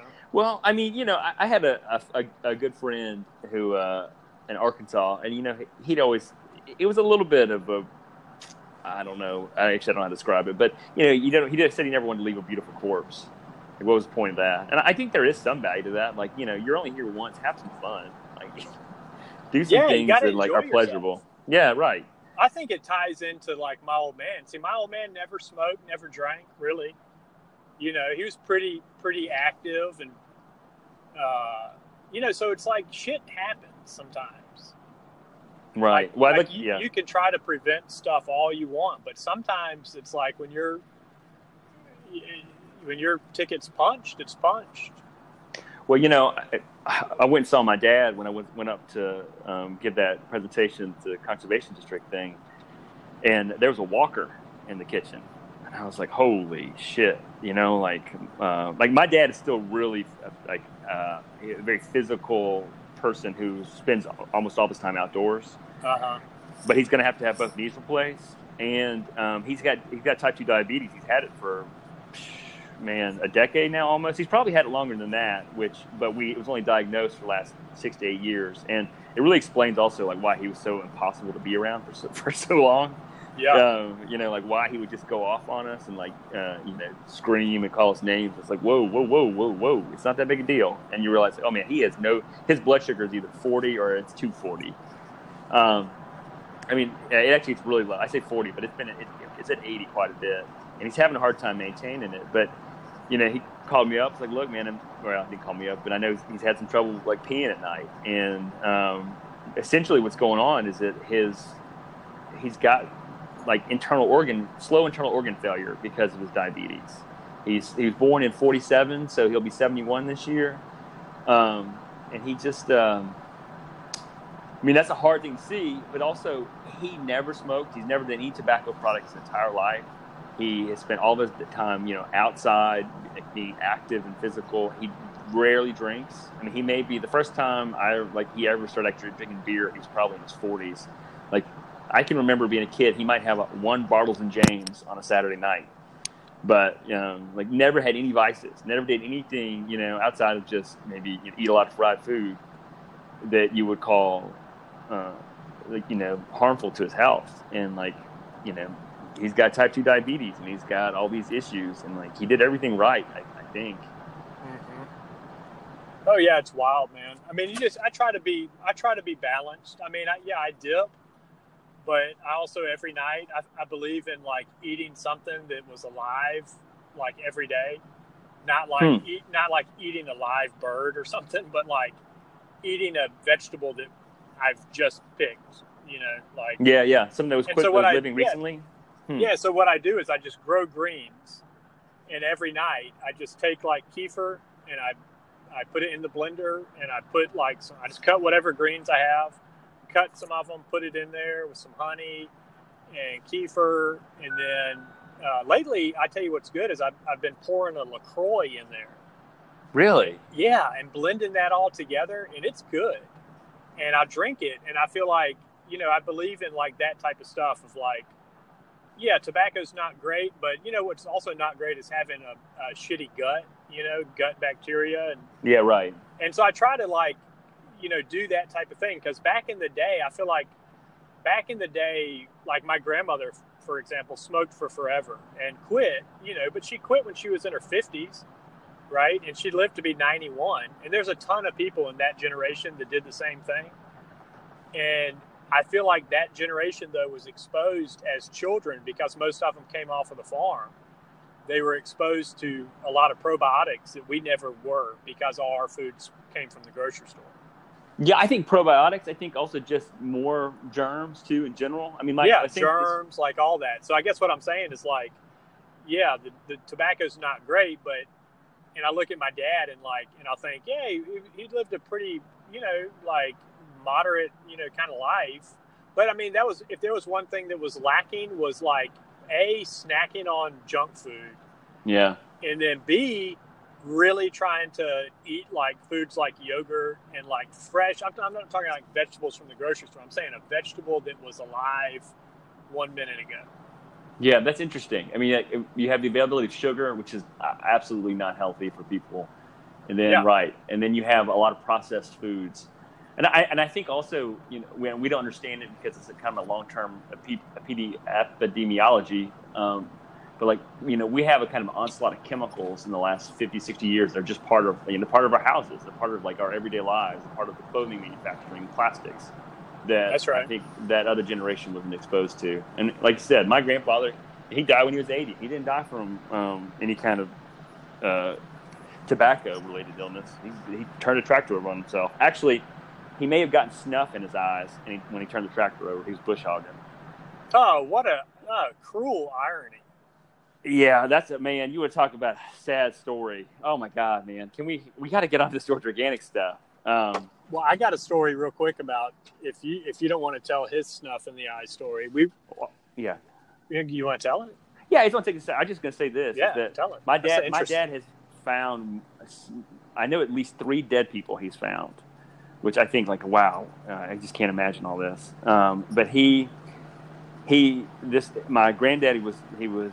Uh, so the problem when you when you get up to Hall County, like like the, you know the hills just go up and down. There's no like there's no real flat plain area, right? It's just it's hilly, and then especially when cotton came in after in the late 19th century, people cut tiers into the um, into the the hills. So like our farm looks like that too, where you know if you're not paying attention, you'll go off a ledge, like um, and you can't see it sometimes when the grass is high. Like terraces, but taller. Yeah, it's terraces. Like it's just, it's terraces that people cut in order to have a flat plane or flat a level spot to grow some kind of a field crop. In this case, it was it was cotton. Yeah. So they would just terrace down the hill. yeah. Um, and uh, so he was. He was probably he was up. bar- Uh, he was uh, sorry. He was. he was working with this woman, and he was uh, bush hogging her property, and uh, he didn't come home. And then she, I guess she called my dad and said I hadn't seen him, and I don't know where he is. And then my dad went up there, and he he got up, and the tractor was down the hill, like still running. It had like like wedged up against a tree. And I think the back tire was still running, like moving, Yeah. like digging in the dirt, and. Um, I, th- I think that's what happened. Or maybe he had turned over down there. I can't remember now. Like that doesn't sound right. But anyway, he found my grandfather on the ground in the grass, and he was dead. He'd been crushed by the tractor somehow, and uh, it, it didn't quite make sense. Other than just maybe he just like you know got distracted right there, and and then like had gotten stuff turned over, pitched like on a terrace. But my dad said he remembered.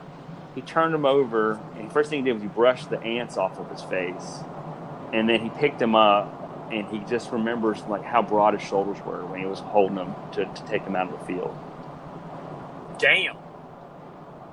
That's like, man, I mean, died, died in the field. that's how he would go out that's how my dad wants to go out you know i mean Sure. If I if like- somebody told me right now you can live to be 80 and you'll die by that tractor that you're riding right now crushing you when you're 80, I'd say hell yeah, sign me up. yeah if, especially if it kill you instantly i'll take it I'd I'd be willing to suffer. all right, go all at right. 80. You Well, know, I'd like, to, I'd like to know more about that. How, like, how much suffering? What are we talking about? What part of my body's crushed?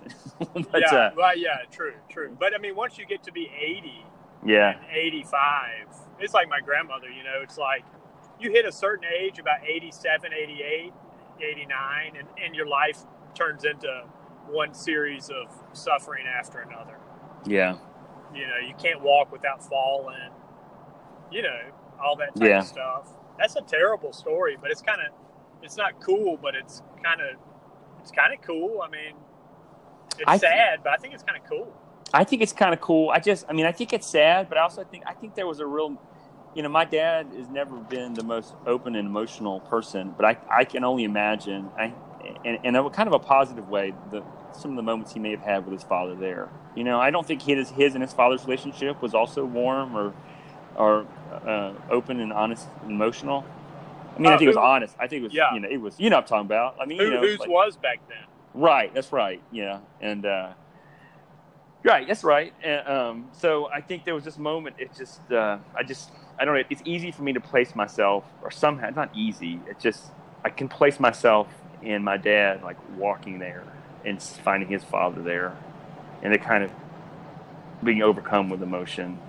But maybe also something that was special in the privacy of, of being able to do that in that field. That's right. It's kind of cool, you know. Yeah, what's your story? Oh, nothing, nothing that good. I mean, but on that note, you know, we did see our fathers grew up. It's like I, when I was a kid, I was, I was always bothered that my dad never would tell us that he loved me. Like he never Yeah. said, he never said that, you know. But it took me becoming a man to realize that, like, you know, they grew up the children of people that were relatively hard, so to speak.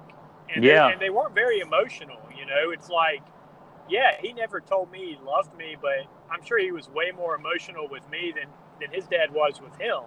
And then, Absolutely, and then with his dad's dad before him, you know, and, and on down the line. And I probably absolutely. My kids probably I think look at me more like an older brother because I'm like super. You know, I'm always telling them, "Hey, I love you. Hey, hey, I love you."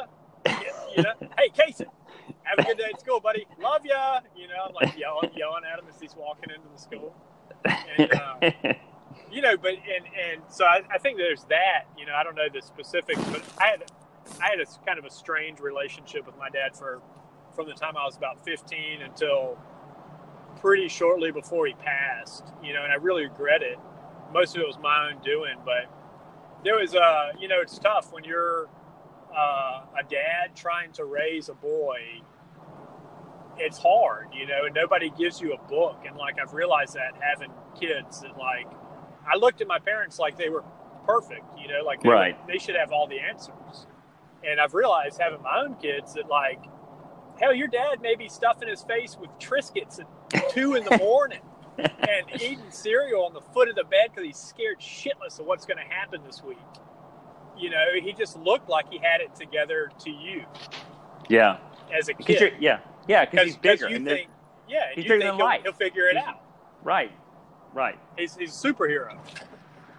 You know, you don't realize that he's just like, like just some guy trying to figure it out. Yeah, he's not John Wayne, man. But it, you know, you think he is. He's, he, you know, he's, he does have that like that supernatural like a thing as a child. Like man, especially like I'm sure your dad. I- It sounds like you describe him. I mean, my dad was when I was little, he was six foot six two, uh, two thirty. You know, Oh, yeah. huge. You know, a huge like a big person who could do things. Yeah, do things that you're just like, whoa, I. Oh know, yeah, I'm- and, and and he always yeah. My dad would like, you know, any of our friends' dads, like if their dads had like office jobs and they were coming home in suits, and I'd always think, man, my dad is like, my dad can kick the shit out of your dad like any day of the week. And my dad, my dad wrestled and pinned one of my friends when we were seniors in high school. My friend kept screwing with him, and like he always kind of, they would go back and forth, you know, in, in our living room. And my buddy was, you know, kept kind of jawing on my dad a little bit. My dad would come out and play basketball and stuff with us, and he, um, he kept saying, "You keep screwing with me, I'm gonna pin you right here in this living room." And he kept on, and man, he jumped up, dude, and he and he grabbed him and he put him in some wrestling move and put him on the ground, and I was like, "Fuck, that, that was awesome." It was this like show of force. Oh, I'll tell you a good story. Jeremy Thomas, that played for UGA and uh, I think played in the league for a little while. He was a fullback at Loganville, um, and so my dad coached him in high school. And there was a Jeremy told a story at uh, at his funeral that they had bet on something like a dollar or whatever. And I don't know, something happened. I don't I don't recall what exactly happened, but my dad, Jeremy, wouldn't pay. I think would, kept saying he didn't lose the bet or something. And so my dad came up behind him and grabbed him and put him on the ground and took a dollar out of his pocket and like stuffed it into his mouth. it was like don't don't write checks that your ass can't cash, you know, or something like this. And Jerry was a big ass guy, man, and I'm like, dude. The older I get, the more I realize he was a, he was a stud, man. Probably not a lot like your old man, just a, a big old dude, man. Yeah, there, there's a uh, you know I, I think there's a generation that had a, there was kind of a fearlessness about them that uh, like I, I feel like you know much more lost in the cosmos and and uh, uncertain of like where I'm going and even like what I'm doing this moment. And then like, those folks seem to be like screw it you know? Like I'll fight you. I'll put you down. This is what I'm doing. Like We're going round and round. Oh, I remember one time as a teenager, a young teenager, there was these older guys at Stone Mountain that they kind of looked after us, but they would pick on us too, like stuff us in lockers and stuff like that. This will, this will tie into the dip in the eye story nicely. Um, this is a this this one individual. They would come by my house. We had these long like living room windows. We lived in a real like a normal middle American like kind of ranch house, and um, they they stopped their car and they dang would flash their lights in the window like late at night. You know, like on the weekends. These older kids yeah and this was like a Friday, and um, they were doing it, and it like scared me and my buddies who were spending the night. So I went and told my dad, and my dad grabbed a baseball bat, right, and went outside, and all you could see looking out the window was this car going in reverse down the street. And my dad walking in the middle of the street towards the car, like hitting the baseball bat, like in his other hand. like, It was like, damn. like walking tall man Yeah, like fearless though. I was like, Yeah. dang, man. But so the same guy that did that, one night we were we used to go out and just we would walk around as teenagers. We would go like if you know we're 14, 13, whatever. We'd go walk around, tell our parents we were camping out. We'd go walk to the gas station or walk up to Winn Dixie or go go some party. You know, trying to get people to buy us beer, get us get people to buy us cigarettes, whatever. And this guy, the same guy that did the lights, he, he saw us walking, he picked us up. So we get in his car, and um, he's driving down this curvy road, and he keeps turning his lights off. Right, Yeah, To- yeah. totally off. And I, and I, I, it was scaring the shit out of me. Like, let me out, man.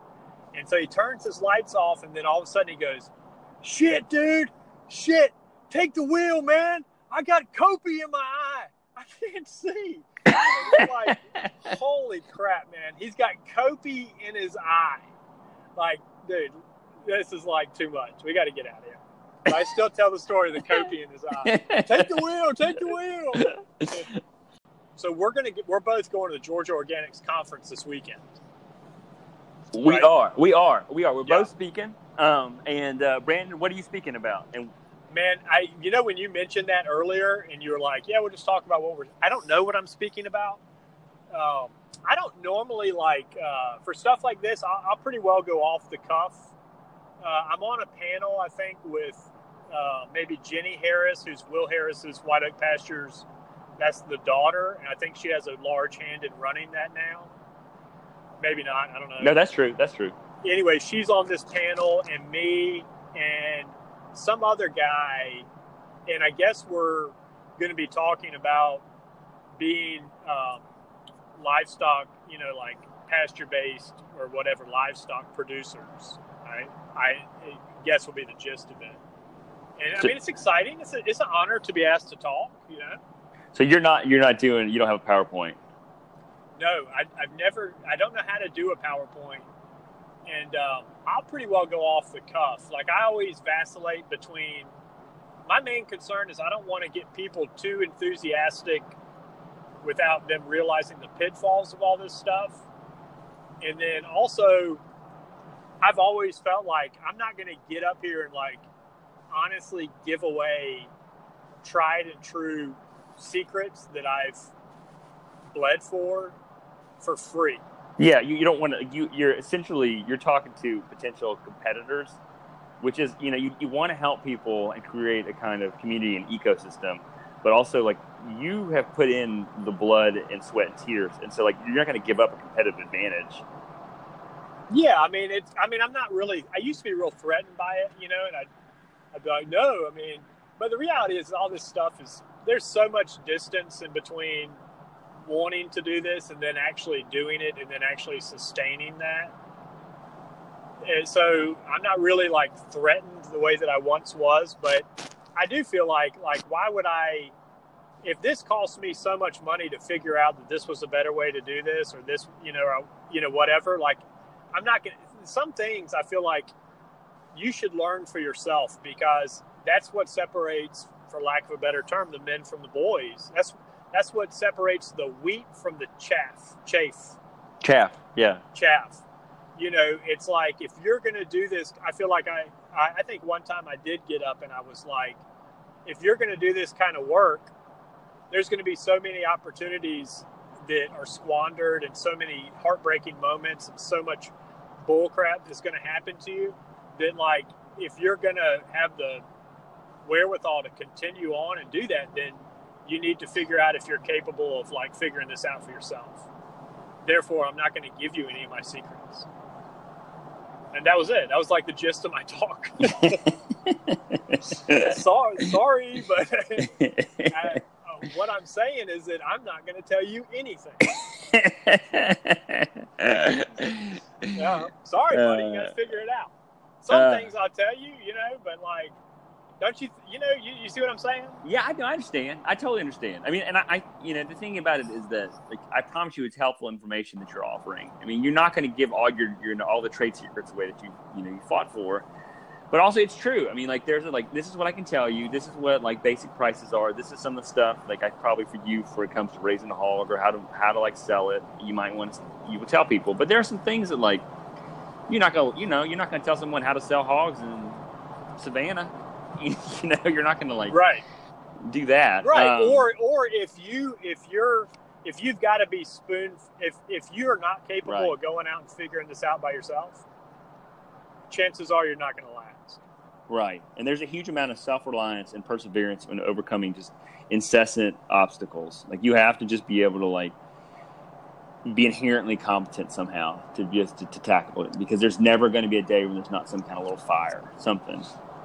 Yeah you're going to Um, have to keep a, a ready supply of triscuits Yeah. and, and crispix and uh, you know but it, I, I will say coop it is exciting to um, you know, I, I do want to go back. It's it's been like something we've done year in and, and me and you, and and like it takes me back to those first days of going and being so excited, you know, to be there and like to be thinking about doing, you know, farming and like it was an exciting time period. So I got to remember too that like Right. that's a, be- uh enthusiasm is a beautiful thing, you know, and uh, it'll be fun, man. We're gonna do like me and you are gonna broadcast a little bit from there, yeah. right? Which will be awesome. And then what? And what? Are, you're doing a couple things. What are you doing?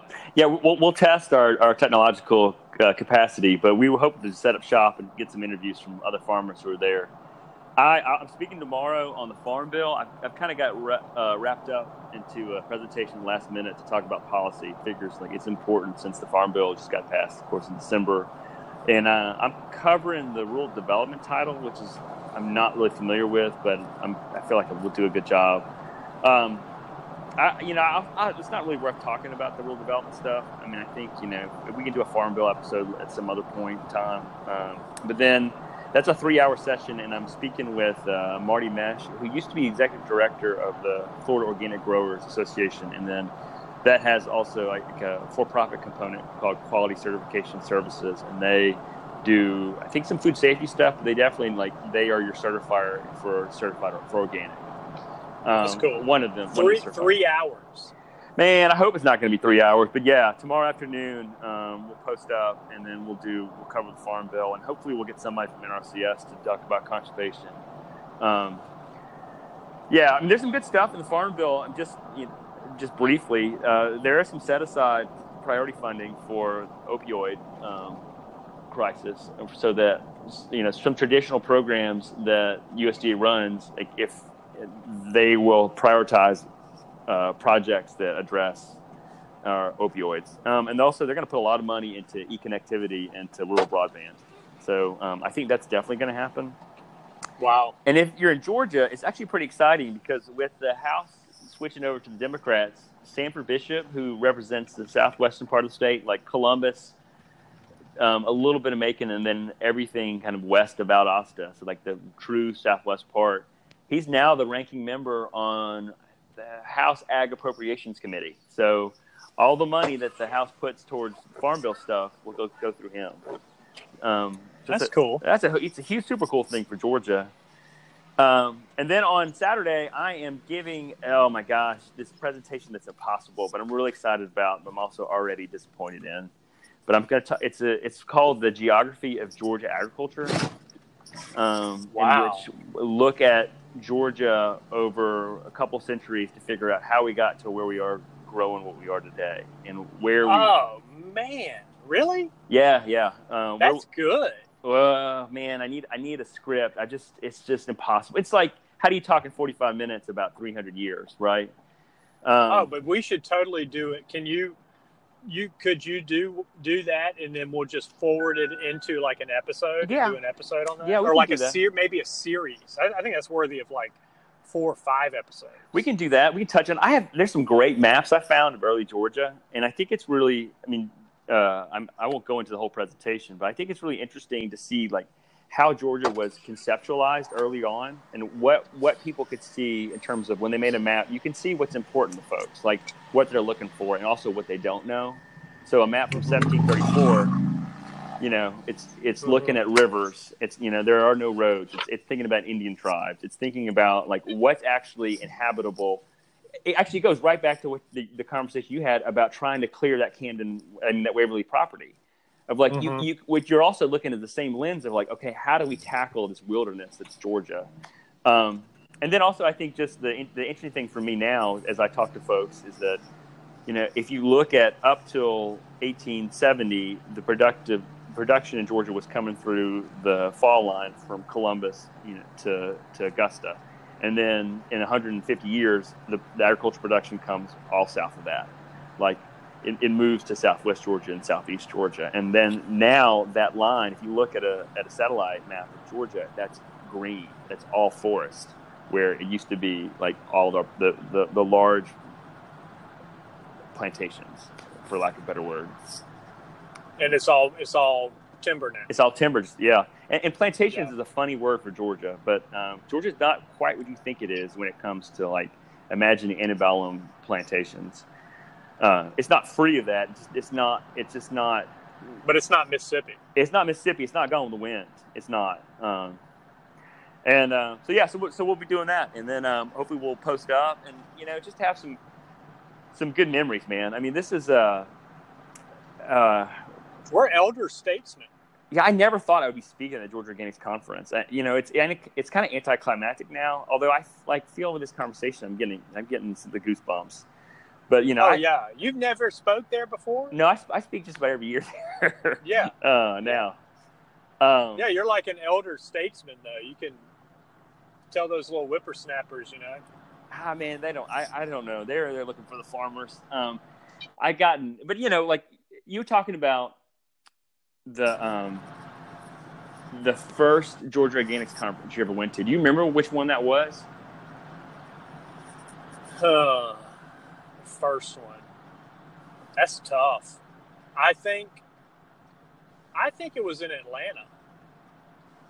Was that Do you the remember? first one that I went to? The one because wasn't there one? Was there? There's been a few in Atlanta, right? Yeah, Yeah, it was. I think three. Yeah, it was definitely. I think in Atlanta. I've I've gone, and then some years I haven't gone. Like I spoke at the one at Jekyll. Yeah, I remember that. I got you. Uh, I got that. I got that sly picture of you and Will talking. That's right. And uh, and then I spoke at the one, another one in Atlanta, I think. That's when I made them on my ID badge. I was joking around. I said, they said, "What name do you want on your ID badge?" I told them I wanted them to put Stack Boy. call me, call me Stack Boy. And uh, man, by God, they put that on that ID. I still, I still have it. Stack Boy. It says Grassroots Farm, Stack Boy. Because my wife used to work at Athens Regional Hospital, and there was this chick she worked with, and her boyfriend on his Facebook, his name was Antoine, but his name was Stack Boy. And I always got it. I always thought, man, that is cool, man. I want to be like that guy. And um, what? Uh, uh, how did you find out like about Georgia Organics? Uh, I thought, I think I found out.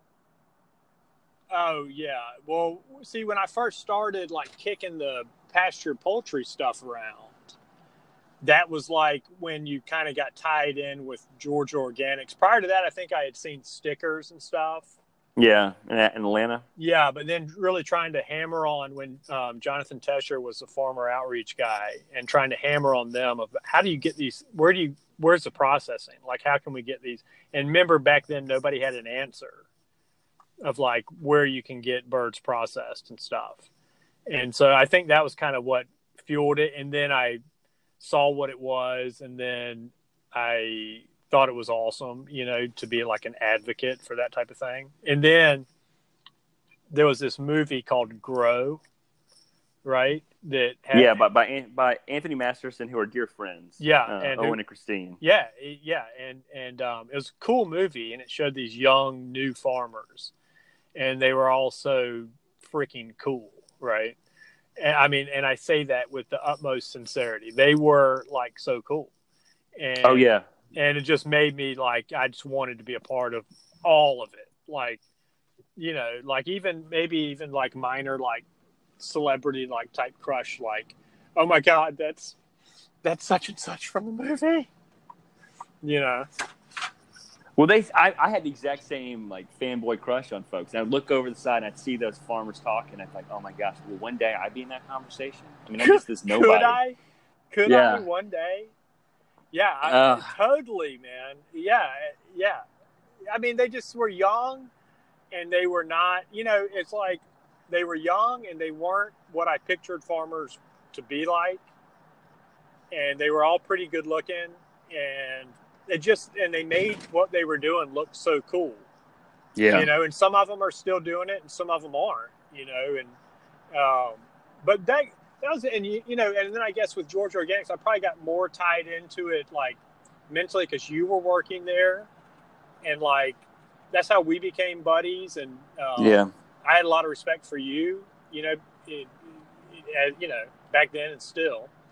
And so I just kind of became like a part of it, you know, like Georgia Organics. I'm probably not as involved as I should be, but a lot of times I feel like I don't know how to be more involved. It's still, it's funny. We've we've come a long ways, but at the same time, there's still a lot of gray areas, you know, and it's it's tough. Yeah, and it, it you know, and this is this is a, a, purely positive part of this, so I'm not going to go into like how the the difficulties, but there is it's you know you're talking about like these young farmers that come like and you, we see ourselves you know into this to the people who will come this weekend there may be some young farmers who are super excited about starting a farm and there's a little bit of a jadedness. I think you and i have like oh you you, you silly uh, you're you and your, your silly enthusiasm you're me but, 10 years ago. Damn you. Damn you. Do something else. but it's so, I mean, but you know, so like don't make some mistakes that we made, but also maybe the way you really like change food systems is you just also throw bodies into the meat grinder. It's, it's infantrymen over and over and over again. You know, you just, you have to continue to push forward. And yeah, people fall off. That's also not necessarily failure. It's okay for farmers not to farm after five or 10 years if that's not right for them. And also, this is like, it's a generational change. The first, you know, are the early adopters of organics in Georgia. Many of them are not grown anymore because they had the steepest challenges. But you know, like, they're like the soil. They're like building soil through people and change, right? And like they're building up your organic matter and your biological activity. That's to, right. Like, to to grow the next like bit, bit of change. And, and yeah, yeah. No, go ahead. Keep going. Well, no, no, I'm just going to say that my, my first experience was that I don't know how I came across it, but I think in 2007 or something, they did a real small conference in Douglas, Georgia, where Joel Salatin came down, and I got their the little publication about the conference, and I just it blew my mind because I was working on the family farm, trying to figure out what in the heck to do with myself, picking up eggs and um, looking around, thinking like, well, I really love this place, and I care about this Chestnut Mountain more than any other place in the whole world. But there's really not a, a set place for me here, socially or even financially. Although, like, I feel obligated to be here, and there's no real understanding of like how you know how to where's my place in this, and like how are we going to continue like farming. And I saw all this development around us with just strip mall after strip mall after strip mall. I was like, this is not what this is not the Georgia I want to live in. The Georgia that like where every place looks like Gwinnett. You know, it's just highways and strip malls and subdivisions like everywhere. Mm-hmm. I mean, I'm mm-hmm. not saying that like we don't need those things in places. I'm just saying that like I don't need that from I don't I I I believe more in in nature than I do in humanity. Um, I, I don't hate humanity, but I mean nothing nature, against Gwinnett. You just don't want it around. That's right. That's right. That's right. I may have went too far with the nature thing, although I do find that like it, it's generally more interesting than would than humanity most of the time. Um, but I. Uh, and so I just I can't. I saw this is the group. This is the only group in Georgia that's actually talking about other opportunities. It's talking about local food and healthier food. You know, I grew up in this like surrounded around by 35,000 chickens. You know, I didn't know, and, and the cows. And like all I knew from my experience is that the chickens were picked up by a truck, and the cows we took to the cow sale 45 minutes away in Forsyth, and on the at John Down Road. And on the way back, we stopped at the grocery store and picked up some hamburger, and we ate. And it's like, wait a minute. The can like we're like this is a broken system in which we don't really value farmers the way we should. And here we living on 300 acres with you know 36,000 animals or whatever it was at the time. And the only thing we, we don't even have a garden. The only thing we eat is, is a couple pecans that fall down every year. Mm-hmm. so uh, i was like these people are actually doing that. And then my first one was just really great memories my first conference which was, a, was just a really wonderful gift for me, and um, uh, just just a good, good great memories. Uh, was at um, it was in Atlanta. It was in partnership with the Scam de, this, the, no, sorry, the Dame d'Escoffier at uh, Agnes Scott. Is that what it's called? Mm-hmm. And um, Michael Pollan was the keynote speaker, and I sat at the table with Janisse Ray and Raven, I think, too. And wow. Um, you know, and I guess I don't know if Will Harris he was probably around, but all these other folks were there. They were just kind of, you know, Nicolas Donck was on stage. God, yeah. Thought, oh. oh. yes. Go ahead. Please talk about him. Ne- I mean, it just. I mean, Nicolas Donck is a, a, he's one of the most most successful organic farmers, maybe the most successful small scale organic farmer in Georgia. Mm-hmm. Um, and uh, I, I, think he's Dutch. His family is right, and they have a little farm out Mansfield, Covington area. Yeah, New Bern. Newborn, that's right, that's right. Yeah. And, um, when he when when he I I visited his farm one time, and his kid was like walking around in the greenhouse in the hoop houses, you know, and his kid picked up a piece of fennel and like started chewing on it, and, and the guy's like, "Here, try this," you know, and try it. it tastes like licorice. And I'm like, "Holy crap, this guy is so cool." he is cool, and, and and you know, and that's that thing too. Like when it opens up to you, like I've never had fennel. I've never seen fennel grow. Like I, like I don't. We didn't grow up eating turnips. I mean, I, I would not turn like change my growing up at all. But like seriously, you know, it consisted of Captain D's and Po Folks, and you know, and hamburgers and French fries on a Friday night, and you know, mm-hmm. and, and maybe some Sam's store bought lasagna pans. I mean, it was not there was nothing foodie about it. Mm-hmm. No, me neither. We had sloppy joes probably twice a week.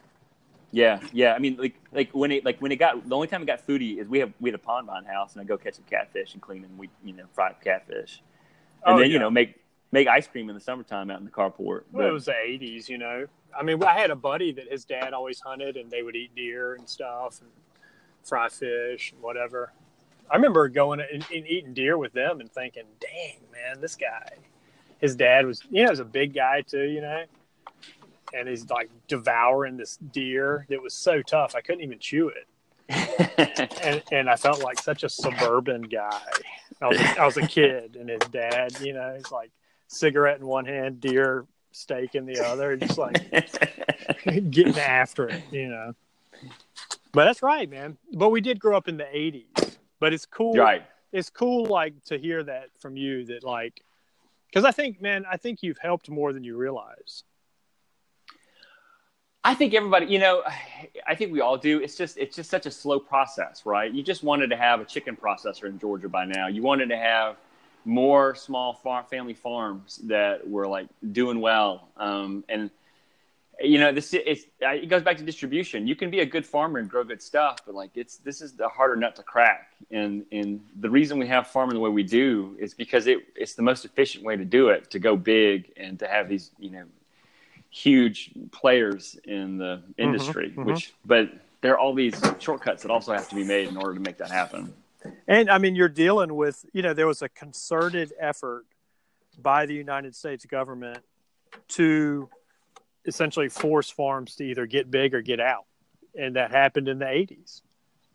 Right, and and then there was a concerted effort too, you know, obviously with industrialization after World War II, but there was a concerted effort for people to get off the farm. Right, I mean, like you have to go back to that conversation about you know we've lost all these farmers. Well like you can't forget that like as much as, as important and as, as dignified a, a, job and role a farmer has it also for a long time was just what the lowest rung of opportunity. So if you didn't have you know any you didn't have education anything else and and then you were a farmer.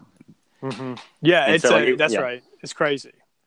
That's crazy right. what you just said. Say that again. That's crazy that that farming if like farming was the only thing that people could do. Uh, it was the lowest rung of the economic opportunity scale mm-hmm. right? So like and so poor people poor black people poor white people they were farmers by necessity not by choice.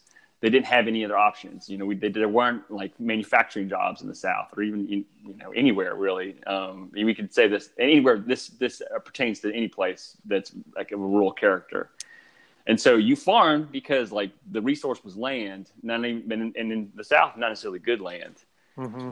Or abu- and, it had been abused through right. through uh, one crop system, you right. know, with over and over cotton after cotton after cotton, with nothing else in between.